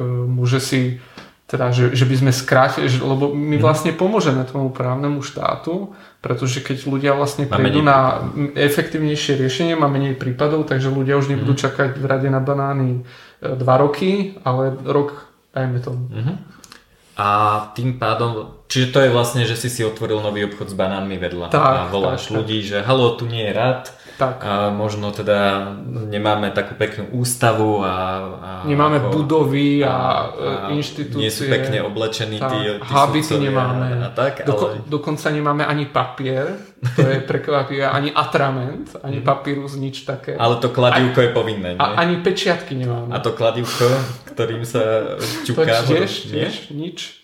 Ani, ale, to, ale to by sa dalo spraviť ako myš, vieš, že, že to tým vlastne podpíše. Nie, nie, nie, že, že, že to bude ako keby USB device, ktorý sa bude tváriť ako myš a vieš, aby mali aspoň taký ten kick, že áno, teraz som rozhodol. To, ako ja keby som bol súkromný arbiter, tak určite potrebujem tento device, takže to je ďalší biznis plán. No, čiže vlastne to je riešenie toho, že ty ten nefunkčný obchod s banánmi necháš fungovať tak, ako si funguje tak. a pomôžeš mu, ale naozaj mu pomôžeš no. tým, že mu vytvoríš konkurenciu. No. A keď mu vytvoríš konkurenciu, tak aj im sa bude ľahšie dýchať, pretože uh, poskytovanie služby ich len otravuje a stále sa tam hromadí ten počet ľudí. No. A poskytneš tým ľuďom, čo chcú, vlastne lepšiu službu. A to sa mi páči, lebo to je samozrejme uh, inak povedané, že tvoríš paralelnú spoločnosť, takže naše, naše trička sú, uh, ty máš pražské, ale máš ho po anglicky, takže no. je to v pohode. Uh, ja budem za chvíľku vo vysielaní v pražskej paralelní polis, uh, ak všetko pôjde dobre. A čiže vlastne čo sa mne na tomto páči, a teraz som počúval podcast s Michaelom Mangerom, Econ Talk, to znamená, že rozhovor robil Ross, Russ Roberts, tak? A odporúčam, dokonca odporúčam všetky diely. Michael Manger je veľmi, veľmi zaujímavý a rieši také dosť neintuitívne ekonomické problémy mm. typu, že ako, ako incentivizovať ľudí, aby aby netvorili zápchu. Hej, že máš nelineárny e- e- efekt toho, že o 5. všetci idú z práce domov. Tak spoplatní špíky? Spoplatní špíky uh, je, je dobré jednoduché riešenie, ale nefunguje, pretože všetci si len uh, zrátajú, že OK, tak stojí nás to viac. Takže, Hej. Čiže budú v zápche a ešte za to budú aj platiť. Že, že toto paradoxne nevyrieši ten problém. A teraz som bol mimochodom v Bogote, tam to vyriešili tak, že v párne dní môžu jazdiť ľudia s párnymi značkami a v nepárne s nepárnymi. Tiež riešenie nie je úplne Takže dobré. budeš mať dve auta. Samozrejme, že všetci majú dve auta, čo si to môžu dovoliť, alebo teda ostatní Jasne. jazdia Uberom, hej, hej. čo je tiež nepoužiteľné. No. Ale v tomto podcaste, konkrétne v tomto poslednom vydaní, ktoré má v titulke Krony kapitalizm, vlastne riešia takú zaujímavú tému, ktorú si ty týmto, mm, týmto tvojim projektom podľa mňa vyriešil, takže preto, preto to spomínam. No a riešia tam to, že v nejakom momente, ja neviem, poviem príklad, ktorý nie je v tom podcaste, aby ste nepočúvali rovnaké príklady, ak budete počúvať podcast, že mám stánok so zmrzlinou. Som super tradičný, mám ho v centre Bratislavy už 10 rokov, robím najlepšiu zmrzlinu, stále inovujem, mám vždy nejaké, nejaké nové dobré zmrzliny. Ty ináč vyrábaš zmrzlinu. No, Takže to, to, to sa, to sa v lete, týka keď, toto. V lete, keď budem v polis, tak akože vyrobím. Výborne. No, čiže investujem do toho, aby som mal lepšie stroje, aby chutila viacej, aby som mal krásny marketing a tak ďalej. A v nejakom momente už sa dostanem do stavu, že už neviem efektívne investovať do toho môjho biznisu a už proste si poviem, že OK, keby som obetoval veľmi veľa peňazí, tak možno ešte tú zmrzlinu trochu, trošku. zlepším, ale už som narazil na nejakú, na nejakú mm-hmm. stenu. Už to len prevádzkuješ. A teraz, čo by sa mi hodilo, by bolo, keby som bol jediná zmrzlináreň v centre Bratislavy, aby tam chodili všetci turisti. Hej? Mm. Tak prídem za, za možno nejakým meským poslancom, za starostom alebo dokonca za nejakým poslancom parlamentu celoštátneho a poviem, že Bratislava je, má dlhodobú tradíciu vo fantastickej zmrzline ale pri, prichádzajú sem imigranti. E, ešte takto, že máme obrovský problém s nekvalitnou zmrzlinou no, presne to. E, menších výrobcov. Áno. Tak. Čiže máme nekvalitnú zmrzlinu, nie sú tradiční, vlastne len tak sem prišli, otvorili si tu zrazu stánok so zmrzlinou. A ona, tá zmrzlina vlastne nie je dobrá, lebo je nekvalitná. A nemajú kachličky do dvoch metrov. nemajú kachličky do dvoch metrov, ale stojí polovicu. Hej? Čiže hej. vlastne tí ľudia sú hlúpi, pretože oni nevedia doceniť tú kvalitnú zmrzlinu, to, čo je naše tradičné, ale idú proste tam k nejakému Arabovi, ktorý robí zmrzlinu, ktorá je dvakrát lacnejšia, ale je to proste takú zmrzlinu určite v našom meste nechceme. No. A a vlastne na tento problém, ktorý sa volá króny kapitalizmus, neviem, že či sa to dá nejako preložiť do slovenčiny, króny... Uh, oli, no ani nie. Asi nie. Ne, neviem. Ja som to neviem nepočul. Teda Hej. No, takže takýto podnikateľ sa teda volá Krony a on uh, identifikoval príležitosť, že vlastne od nejakého momentu už nemá kam ďalej rásť kvalitou alebo znižovaním ceny alebo, alebo niečím podobným a oplatí sa mu investovať peniaze do toho, aby pozval poslanca na lyžovačku, tam mu vysvetlil tento strašný srdcervúci príbeh s tým, aké je hrozné mať zlú zmezlinu. A oni teraz príjmu nejakú špeciálnu reguláciu na to, aby si mohol robiť zmrzlinu, musíš dokladovať, že ju už vyrábaš 10 rokov, učil si sa u iného opečiatkovaného majstra, potrebuješ mať proste kachličky do metrov a tak ďalej. Mm. A tým vlastne ten zmrzlinár eliminuje konkurenciu, môže dokonca ešte trochu zvýšiť ceny, ale všetkým vlastne povie, že cieľ je kvalitná zmrzlina. Tak. Hej. To je podobný príklad, ktorý sa často používa, je energetická certifikácia práčok. Hej, že ideme zachrániť planetu, proste práčky žerú veľa energie, míňajú veľa vody, sú proste vypúšťajú uh, neprefiltrovaný prášok a sú proste celé zlé. A keď si to prečítate, tú históriu to, tohto príbehu srdcervúceho záchrane planéty, tak e, túto samoreguláciu navrhli najväčší výrobcovia práčok a vlastne e, jediný cieľ je ten, že samozrejme oni sú energeticky efektívne, tie práčky, ak majú teda vysoký ten rating, ale energeticky efektívne práčky vyrábajú aj malí výrobcovia, len tí malí výrobcovia si nevedeli uh, zaplatiť tie pečiatky, certifikácie a mať tam špeciálny konkrétny typ chemického filtra a tak ďalej. Mm-hmm. Takže vlastne výsledok je, že máme na trhu menej práčok a práčky sú drahšie a nemáme menej práčok e, iba tých neekologických, ale všetkých, pretože je množina výrobcov, ktorí vyrábali dobré ekologické práčky, akurát eh, ich vyrobili 100 kusov a neoplatí sa im investovať veľa peňazí do, do tej certifikácie. No, čiže za príbehom záchrany planéty alebo dokonalej eh, kvalitnej zmrzliny je vlastne takýto króny kapitalista, ktorý, ktorý príde a, a vlastne vylobuje si takúto, takúto ochranu. Po tom, čo už nemôže inovovať viac.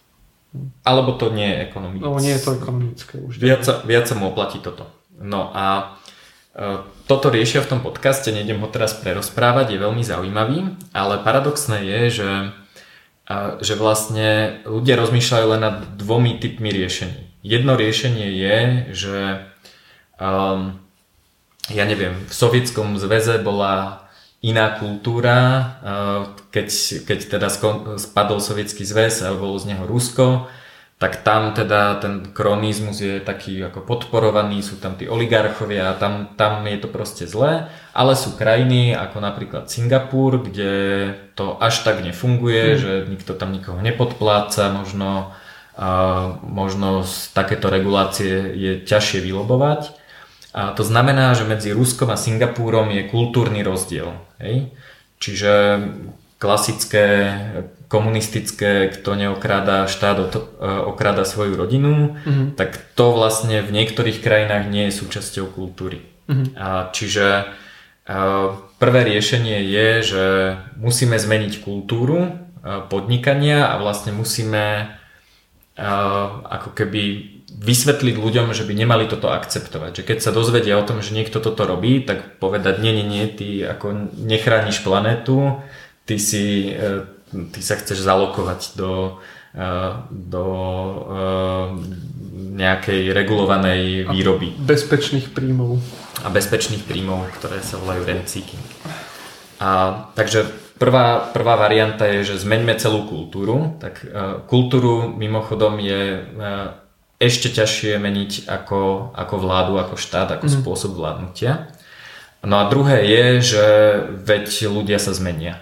Hej, že čo teda ako, keď sa má zmeniť kultúra, tak to znamená, že vlastne ľudia uh, musia zmeniť svoj prístup a, a, a svoju kultúru. A, a teda to je, to je všetko ešte tá prvá časť, že zmenia sa ľudia, tým sa zmení kultúra. Druhá možnosť je, že uh, však ten kronizmus zakážeme. Dáme do ústavy, že keď niekto príde s takouto požiadavkou a nebodaj ešte s odplatou, že zakážeme lekárom dostávať peniaze od farmafíriem, lebo tie mm. farmafírmy lobujú lekárov, aby predpisovali ich lieky. Hej. Tak čo sa asi stane? Tak stane sa to, že to nefunguje. Takže druhá varianta, že zakážeme to. Mimochodom väčšina toho kronizmu je, je legálna. To proste to nie je, že príde Marian Kočner na svojom autíčku v koženej bundičke s kufríkom za Robertom Ficom a tu mu dá, že potrebujem e, zregulovať zmrzlinárstvo, ale väčšinou to funguje tak, že vznikne neziskovka, tá, dobré úmysly, tá, dobré úmysly a proste nejakým takýmto spôsobom to vznikne. No a čo sa mne páči na tvojom riešení je, že vlastne kombinuje tieto dve veci spôsobom, ktorý funguje. A je to jednoduché. Ty vytváraš vlastne paralelný systém spravodlivosti, do ktorého jednak nepustíš ľudí, ktorí, ktorí by sa mali zmeniť najprv. Čiže my, keď vytvárame komunitu paralelnej polis, tak hovoríme to, že, že, že keď niekto prejde kryptotortúrou, tak je to vlastne dobrý, dobrý znak uh, toho, že má otvorenú hlavu. Mm-hmm. A čo je, a samozrejme chceme, aby, aby väčšina ľudí si bola schopná nainštalovať a používať kryptopeňaženku. Ale sú ľudia, ktorí prídu a povedia, že nie, že to nemôže fungovať, lebo keď to nie je centrálne riadené, tak to, tak to, to nemôže fungovať. No. Tak to nemôže fungovať. Ale tak to sú aj tí uh, last adopters, myslím, takže poslední hmm. ada- uh, používateľia, akože sú ľudia, ktorí doteraz používajú vytáčací telefón. Áno. Takže ty, ty už ani nemajú šancu si niečo nainštalovať. Hej, hej. No a vlastne my hovoríme, že toto je dobrý, dobrý vstupný filter, pretože my tým ľuďom povieme, že vy musíte najprv zmeniť svoj mindset, a potom môžete prísť do našej komunity. Mm-hmm. Samozrejme, ako kávu im spravíme, ale to neznamená, že sa s nimi musíme kamarátiť. Tak. Čiže tento, tento filter na vstupe je e, niečo, čo elegantne rieši problém toho, že musia sa zmeniť ľudia. Jednoducho tí, ktorí e, sa nezmenia tak, alebo nechcú, tak tých tam nepustíme. Tým pádom vlastne buduješ kultúru, ktorá má nejaké iné pravidlá. Čiže Čiže keď máme komunitu podnikateľov, tak môžeme mať aj rôzny názor na ten kronizmus, ale všetkým je jasné, že keby ty si proste teraz prišiel na ministerstvo spravodlivosti a začal presadzovať že jediné alternatívne súkromné riešenie je arbitráž a všetky ostatné treba zakázať, tak by som sa s tebou prestal rozprávať. No. Je to akože úplne jasné a to ako myslím, že to možno by bola aj dobrá biznis taktika, keby sa ti to podarilo.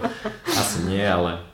A čiže vlastne použiješ uh, zmenu ľudí a kultúru a mhm. druhá vec je, že v tej kultúre je vlastne nepísané, ale zdieľané pravidlo, čiže ono to je naozaj zakázané. Ono, aj keby som sa o tom nedozvedel, že ty si to spravil, tak ty stále vieš, že vlastne porušuješ pravidlo tej komunity, pretože by si spravil niečo, s čím by ostatní nesúhlasili a pravdepodobne by sme ťa vykopli. Mhm. Takže a preto sa mi páči aj tento tvoj projekt, že vytváraním tých paralelných riešení Jednak teda nemusíš čakať, kým sa zmenia všetci ľudia, kým sa zmení kultúra, vláda, kým sa konečne zvolí ten správny človek, ale to riešenie môžeme používať dnes a aspoň uvidíme, vyskúšame ho. a, a, e, a vlastne umožňuješ tým ľuďom si robiť vlastné pravidlá, mm. tak, mm. tak ako chcú. Takže to, to je, uh, to je také, také celkom, celkom fajn, že máš tam nejaké vstupné podmienky, malo by sa to dať ľahko, ľahko zmeniť, že by som mal byť schopný prejsť do inej komunity, ale tým pádom prichádzam o výhody v tej komunite. Takže to len taký krátky monológ na, na tému, že, že vlastne tá paralelná spoločnosť a tie paralelné riešenia naozaj riešia podľa mňa ťažký problém, ktorý inak vlastne neviem, ako by sa inak dal vyriešiť. No, tak je to zase budovanie nového typu dôvery medzi tými ľuďmi, lebo na základe nejakého spoločného myslenia. Ako e, v tomto má asi ten Wilder dosť pracoval, že, že tie hranice sú totálne umelé uh-huh. a uh, vlastne existujú rôzne mindsetovo nastavení ľudia a uh, že, že principiálne nemusím spolupracovať alebo že riešiť biznis s ľuďmi, ktorí ako nezdieľajú tie myšlienky, mm-hmm.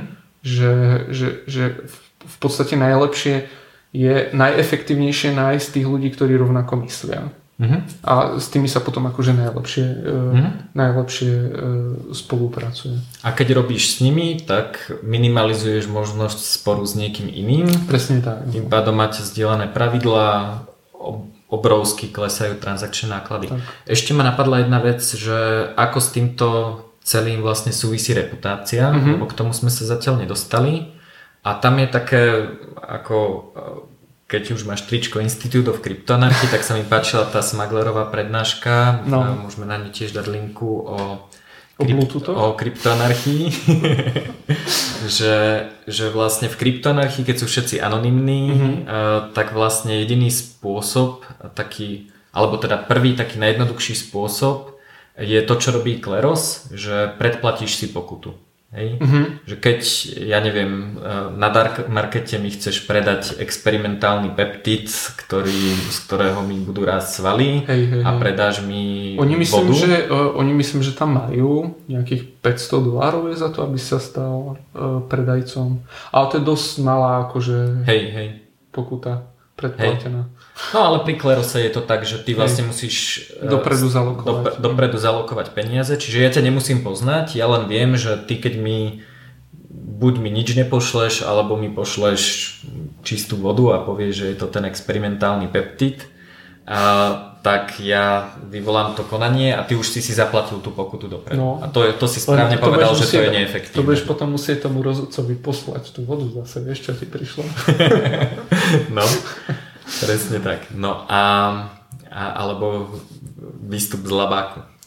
Ale a, no a teda uh, druhá možnosť je, že vlastne nemáš uh, kapitál vo forme predplatených peňazí, mm-hmm. ale máš kapitál vo forme reputácie, ktorá by sa mala dať veľmi ťažko získať, veľmi ľahko stratiť mm-hmm. a mala by tam byť nejaká úmera toho, že ja neviem, ja si to od teba nekúpim za bežnú trhovú cenu, kým nemáš 100 dobrých hodnotení. Tak. Ak chceš byť nový predajca a chceš predávať experimentálne peptidy je to tvoj prvý deal, tak mi ho pošleš zadarmo. Keď je to tvoj desiatý deal, tak mi to pošleš so 70% zľavou uh-huh. a keď si vybuduješ tú reputáciu, čo ťa stojí kopec úsilia a kopec peňazí, uh-huh a tak potom si motivovaný má neoklamať, pretože ja keď ťa nareportujem, že si skemer, tak si to budoval celé zbytočne a prídeš o tú reputáciu. A vlastne reputačný systém sa mne páči preto, že predchádza sporom efektívne. Mm-hmm. Mimochodom o tomto píše teraz Robo Chovanculiak knihu, mm-hmm. ktorá je super, dal, dal mi ju na, ehm, na nejaký review, lebo tam riešia nejaké kryptoveci, volá sa Pokrok bez povolenia a tam vlastne mapuje ako sa tieto reputačné systémy aj rozhodovanie sporov um, používali tam, kde klasické spôsoby nefungovali, to znamená na eBay, možno práve pri tých pri Uberi, pri týchto v Taobao, čín, čínsky mm-hmm. eBay kvázi a tak ďalej a je to oveľa efektívnejšie. Oveľa efektívnejšie je nastaviť uh, tú situáciu tak, aby uh, nedochádzalo k sporom, ako riešiť spory. Takisto ako je väčšinou efektívnejšia prevencia ako liečba choroby, mm-hmm. nie vždy, tak uh, toto je vlastne podobný prípad. Čiže ten reputačný systém, teraz nehovorím o reputácii tých arbitrov, mm-hmm. ale reputačný systém v podstate v obchodnom styku je, je niečo, čo tento systém doplňa a je to zase ako keby ďalší obchod s banánmi, hej? Že, hej, že tí hej, ľudia, ktorí... Ale to, akože to je úplne ideálne dostať sa do toho stavu, že, že tí ľudia nepotrebujú tie riešiť spory. Uh-huh. Uh, podstate môžu sa spolahnúť na tú reputáciu a úplne ideálny stav je, že keď obidve strany majú naplnené tie očakávania a majú tú mm. situáciu. Takže osobne ja, um, ja akože každému v podstate aj práve radím, že uh, nesúdiť sa je lepšie. Mm-hmm. Uh, najlepšie, najideálnejšie je, keď sa proste tie dve strany stretnú a, a dohodnú sa. Normálne, že fakt, že skutočne si sadnú akože k stolu a vyjednávajú. Akože dosť veľa firiem takto proste nefunguje. Mm. Aj chápem prečo, pretože niekedy sa stane, že e, si zamestnanec nejakej veľkej firmy, máš zákazníka a ten zákazník môže byť veľmi e, extraordinary. Nie. a ťažko, ťažko sa s ním bude vyjednávať a radšej to spravíš takto papierovo. No. Takže eh, ja osobne som za, veľkým zastancom eh, reputačných systémov, dokonca som riešil aj ten, eh, to bolo myslím, že dva roky späť whitelist, mm-hmm. že reputácia by bolo skvelé, že keď bola riešená náhrada škody, mm-hmm. ale že anonymne je problém nadobúdať reputáciu pre, pretože nie je spojená s fyzickou identitou. Uh-huh. A jediný spôsob, ako anonymne na, na reputáciu je vytvoriť nejakú pro, nie že protistavku, ale mať nejaké fondy, o ktorých bude rozhodovať niekto iný. Mm-hmm. že či škoda nastala alebo nenastala. No a veľmi e, veľké transakčné náklady sú s tým budovaním toho, že napríklad ja keby som chcel ručiť e, desiatimi tisícami eur, že nikomu nič nespravím, mm-hmm. akože v paralelnej spoločnosti alebo aj normálne obecne, uh, tak musím mať tých 10 tisíc eur za, mm-hmm. zalokovaných niekde. Mm-hmm. No a uh, to, čo by to mohlo zmeniť je to, že, že, že kebyže my poznáme akože skupinu, ktorá akože koherentne myslí, uh, tak buď si samozrejme budeš platiť poistenie, mm-hmm to je jedna vec, ale e, zaujímavá vec je aj zdieľanie tej škody. To znamená, že my desiati, že ktorýkoľvek z nás mm-hmm. e, spraví škodu, tak zaplatíme 10 tisíc eur a každý e, ručí proste tisícami, e, mhm. tisícom. Mm-hmm. Hej.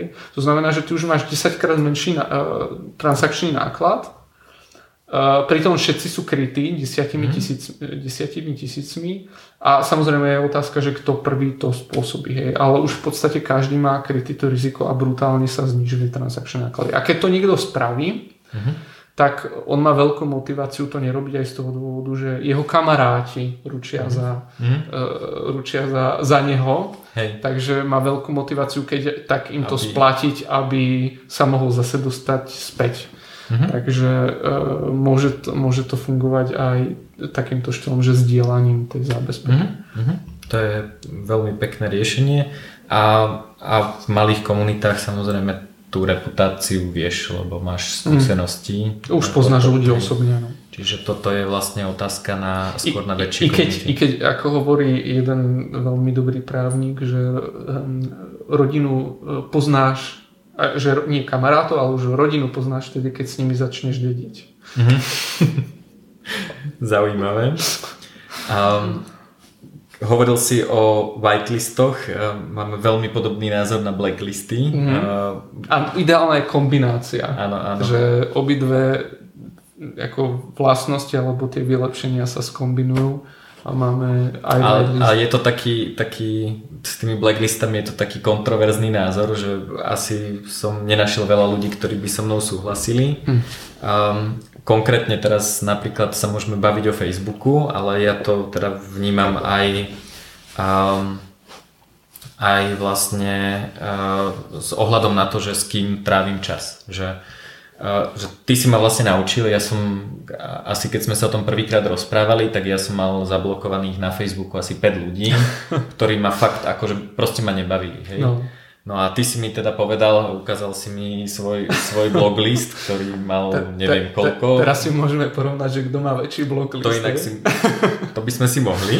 No, tak. Um, No a rozuzlenie môžeme dať do podcastu potom nakoniec. A myslím, že stále vyhrávaš, ale a vlastne ja som si uvedomil, že, že e, ja blokujem ľudí už len preto, keď ma nebavia. Hej? Lebo ja, ja na, tom, e, na tom Facebooku, dajme tomu, ak mm. trávim čas, hej, jasné, môžem, nemusím nikoho followovať, ale mám tam, mám tam trola, ktorý, ktorý Taká ma nevyžiadaná reklama. stále provokuje, hej, že proste stále komentuje pod mojimi článkami. Mne sa to až tak často nestáva, ale pretože ich zablokujeme hneď. A, ale napríklad uh, Wilderovi sa to pravidelne stáva a ja hovorím, Wilder, že ja nechápem, že prečo si tých ľudí nezablokuješ, na čo, čo, čo ti dávajú, na, ako, ako prispievajú k tvojmu, tvojmu ono životu. najhoršie je, že akože väčšinou je to to isté. Hej, že, uh, Hej. že človeka, presne ako hovorí, že to človeka nebaví, to není o tom, že uh, človeka to nebaví z toho dôvodu, že už to počul asi 63. krát, ako ten argument, potom sa z toho stávajú tie memička, hej, hej. že kto by staval cesty a tak. A uh, neprekusne sa ten človek akože cez ďalší krok. Mm-hmm. A ešte je za tým ďalších 20, hej. Hej, hej. Takže... No ja som, napríklad som sa uh, nedávno, no nedávno, v lete som sa stretol s človekom fyzicky, ktorý, e, ktorého som zablokoval. Mm-hmm. A ja mu hovorím, že akože to neznamená, že teraz ťa, ne, že, že by som ťa neznášal a teraz budem po mhm. tebe hádzať paradajky alebo niečo. Kľudne tu môžeme ako chvíľu e, byť a môžeme sa porozprávať, ak chceš, mm. ale ja som si ťa zablokoval preto, že ma to jednoducho nebavilo a oberalo ma to o čas a môj čas je cenný. No a ja som e, vlastne zistil, že ja toto isté robím aj v reálnom živote mm. s tým blokovaním. A, a nie je to úplne blokovanie, to nemusíš ako radikálne teraz, že už sa s tebou nebavím alebo niečo, ale uh, moment, toto. ale zistím, že, že mám, mám také kritéria. Jedno, jedno kritérium je, že ako sa cítim, keď mi ten človek zavolá. Hej, keď, keď sa na to pozriem, že jej, nazdar Wilder, alebo hoci kto, alo, nazdar, e, čo, ako ti môžem pomôcť, alebo proste o čom ideme kecať a poteším sa, tak je to super. Hej? A teraz keď tam vidím nejaké, nejaké, nejakého človeka, že je zase tento volá, tak to je už je prvý znak, že tento človek musí ísť na blacklist. E, a som veľký priaznivec toho, že toto isté robiť v biznise. Mm-hmm. Že, že ľudia majú pocit, že musia mať všetkých zákazníkov, mm-hmm. ktorí existujú a sú ochotní si od nich niečo kúpiť. A ja mám taký prístup, že proste keď sa mi s niekým nerobí dobre, alebo proste je to, je to pain, stále musím niečo vysvetľovať a, a riešia, riešia proste pre mňa ako keby nepodstatné veci a, a oberajú ma o čas, nevychádza tomu business case aj, aj mentálne, že, že proste mi to robí emočný stres, tak jednoducho s tým človekom nepodnikám. No a socialisti na toto, alebo takí tí progresívni demokrati, neviem, či medzi tým nejaký rozdiel, mi na toto no. vlastne hovoria, že dobre, ale ty sa uzatváraš do nejakej tvojej Bubliny. sociálnej bubliny no. a teraz ne, nepoznáš iné názory a tak ďalej. Vieš čo, my žijeme stále v nejakej bubline, bitcoinovej bubline, mm-hmm. sociálnej bubline a akože mne osobne to vyhovuje, pretože mm-hmm. ja som si uvedomil, že ako ten život je fakt krátky, Hej. A akože úplne zbytočné je niekoho napríklad... Ja, ja teraz um, ako libertarián som strašne miloval debaty o štáte a tak ďalej. Mm-hmm. Teraz mi to príde úplne ako waste of time, akože mm-hmm. úplne zbytočne strávený čas a e, nechce sa mi niečo vysvetľovať 10 krát. Mm-hmm. E, akože to nie lebo vždycky tie debaty napríklad skončia aj tie facebookové o tom, že kto si presadí akože svoju pravdu, mm-hmm. namiesto toho, aby e, skúmali, že čo je za tým ďalej. Hej. Mm-hmm. Že, že pochybujem, že niekto e, z tých socialistov a tak ďalej reálne vyťahol e, alebo ako progresívni demokrati. Mm-hmm. To je na Slovensku teraz. Áno, áno. že vyťahne knižku a teraz začne študovať, hej, že tak ako to teda je, hej, takže mm-hmm. si prečíta všetky tie filozofické diela a mm-hmm. potom teda niečo dá zo seba von, akože, že aby nás ostatných poučil. Jasné. Takže ja, ja, ja som si všimol, že mám bublinu vytvorenú a teda na Facebooku extrémne, že e, pokiaľ ma to niečo nové naučí, tá uh-huh. skúsenosť, tá interakcia s tým človekom, tak to vyhľadávam. Uh-huh.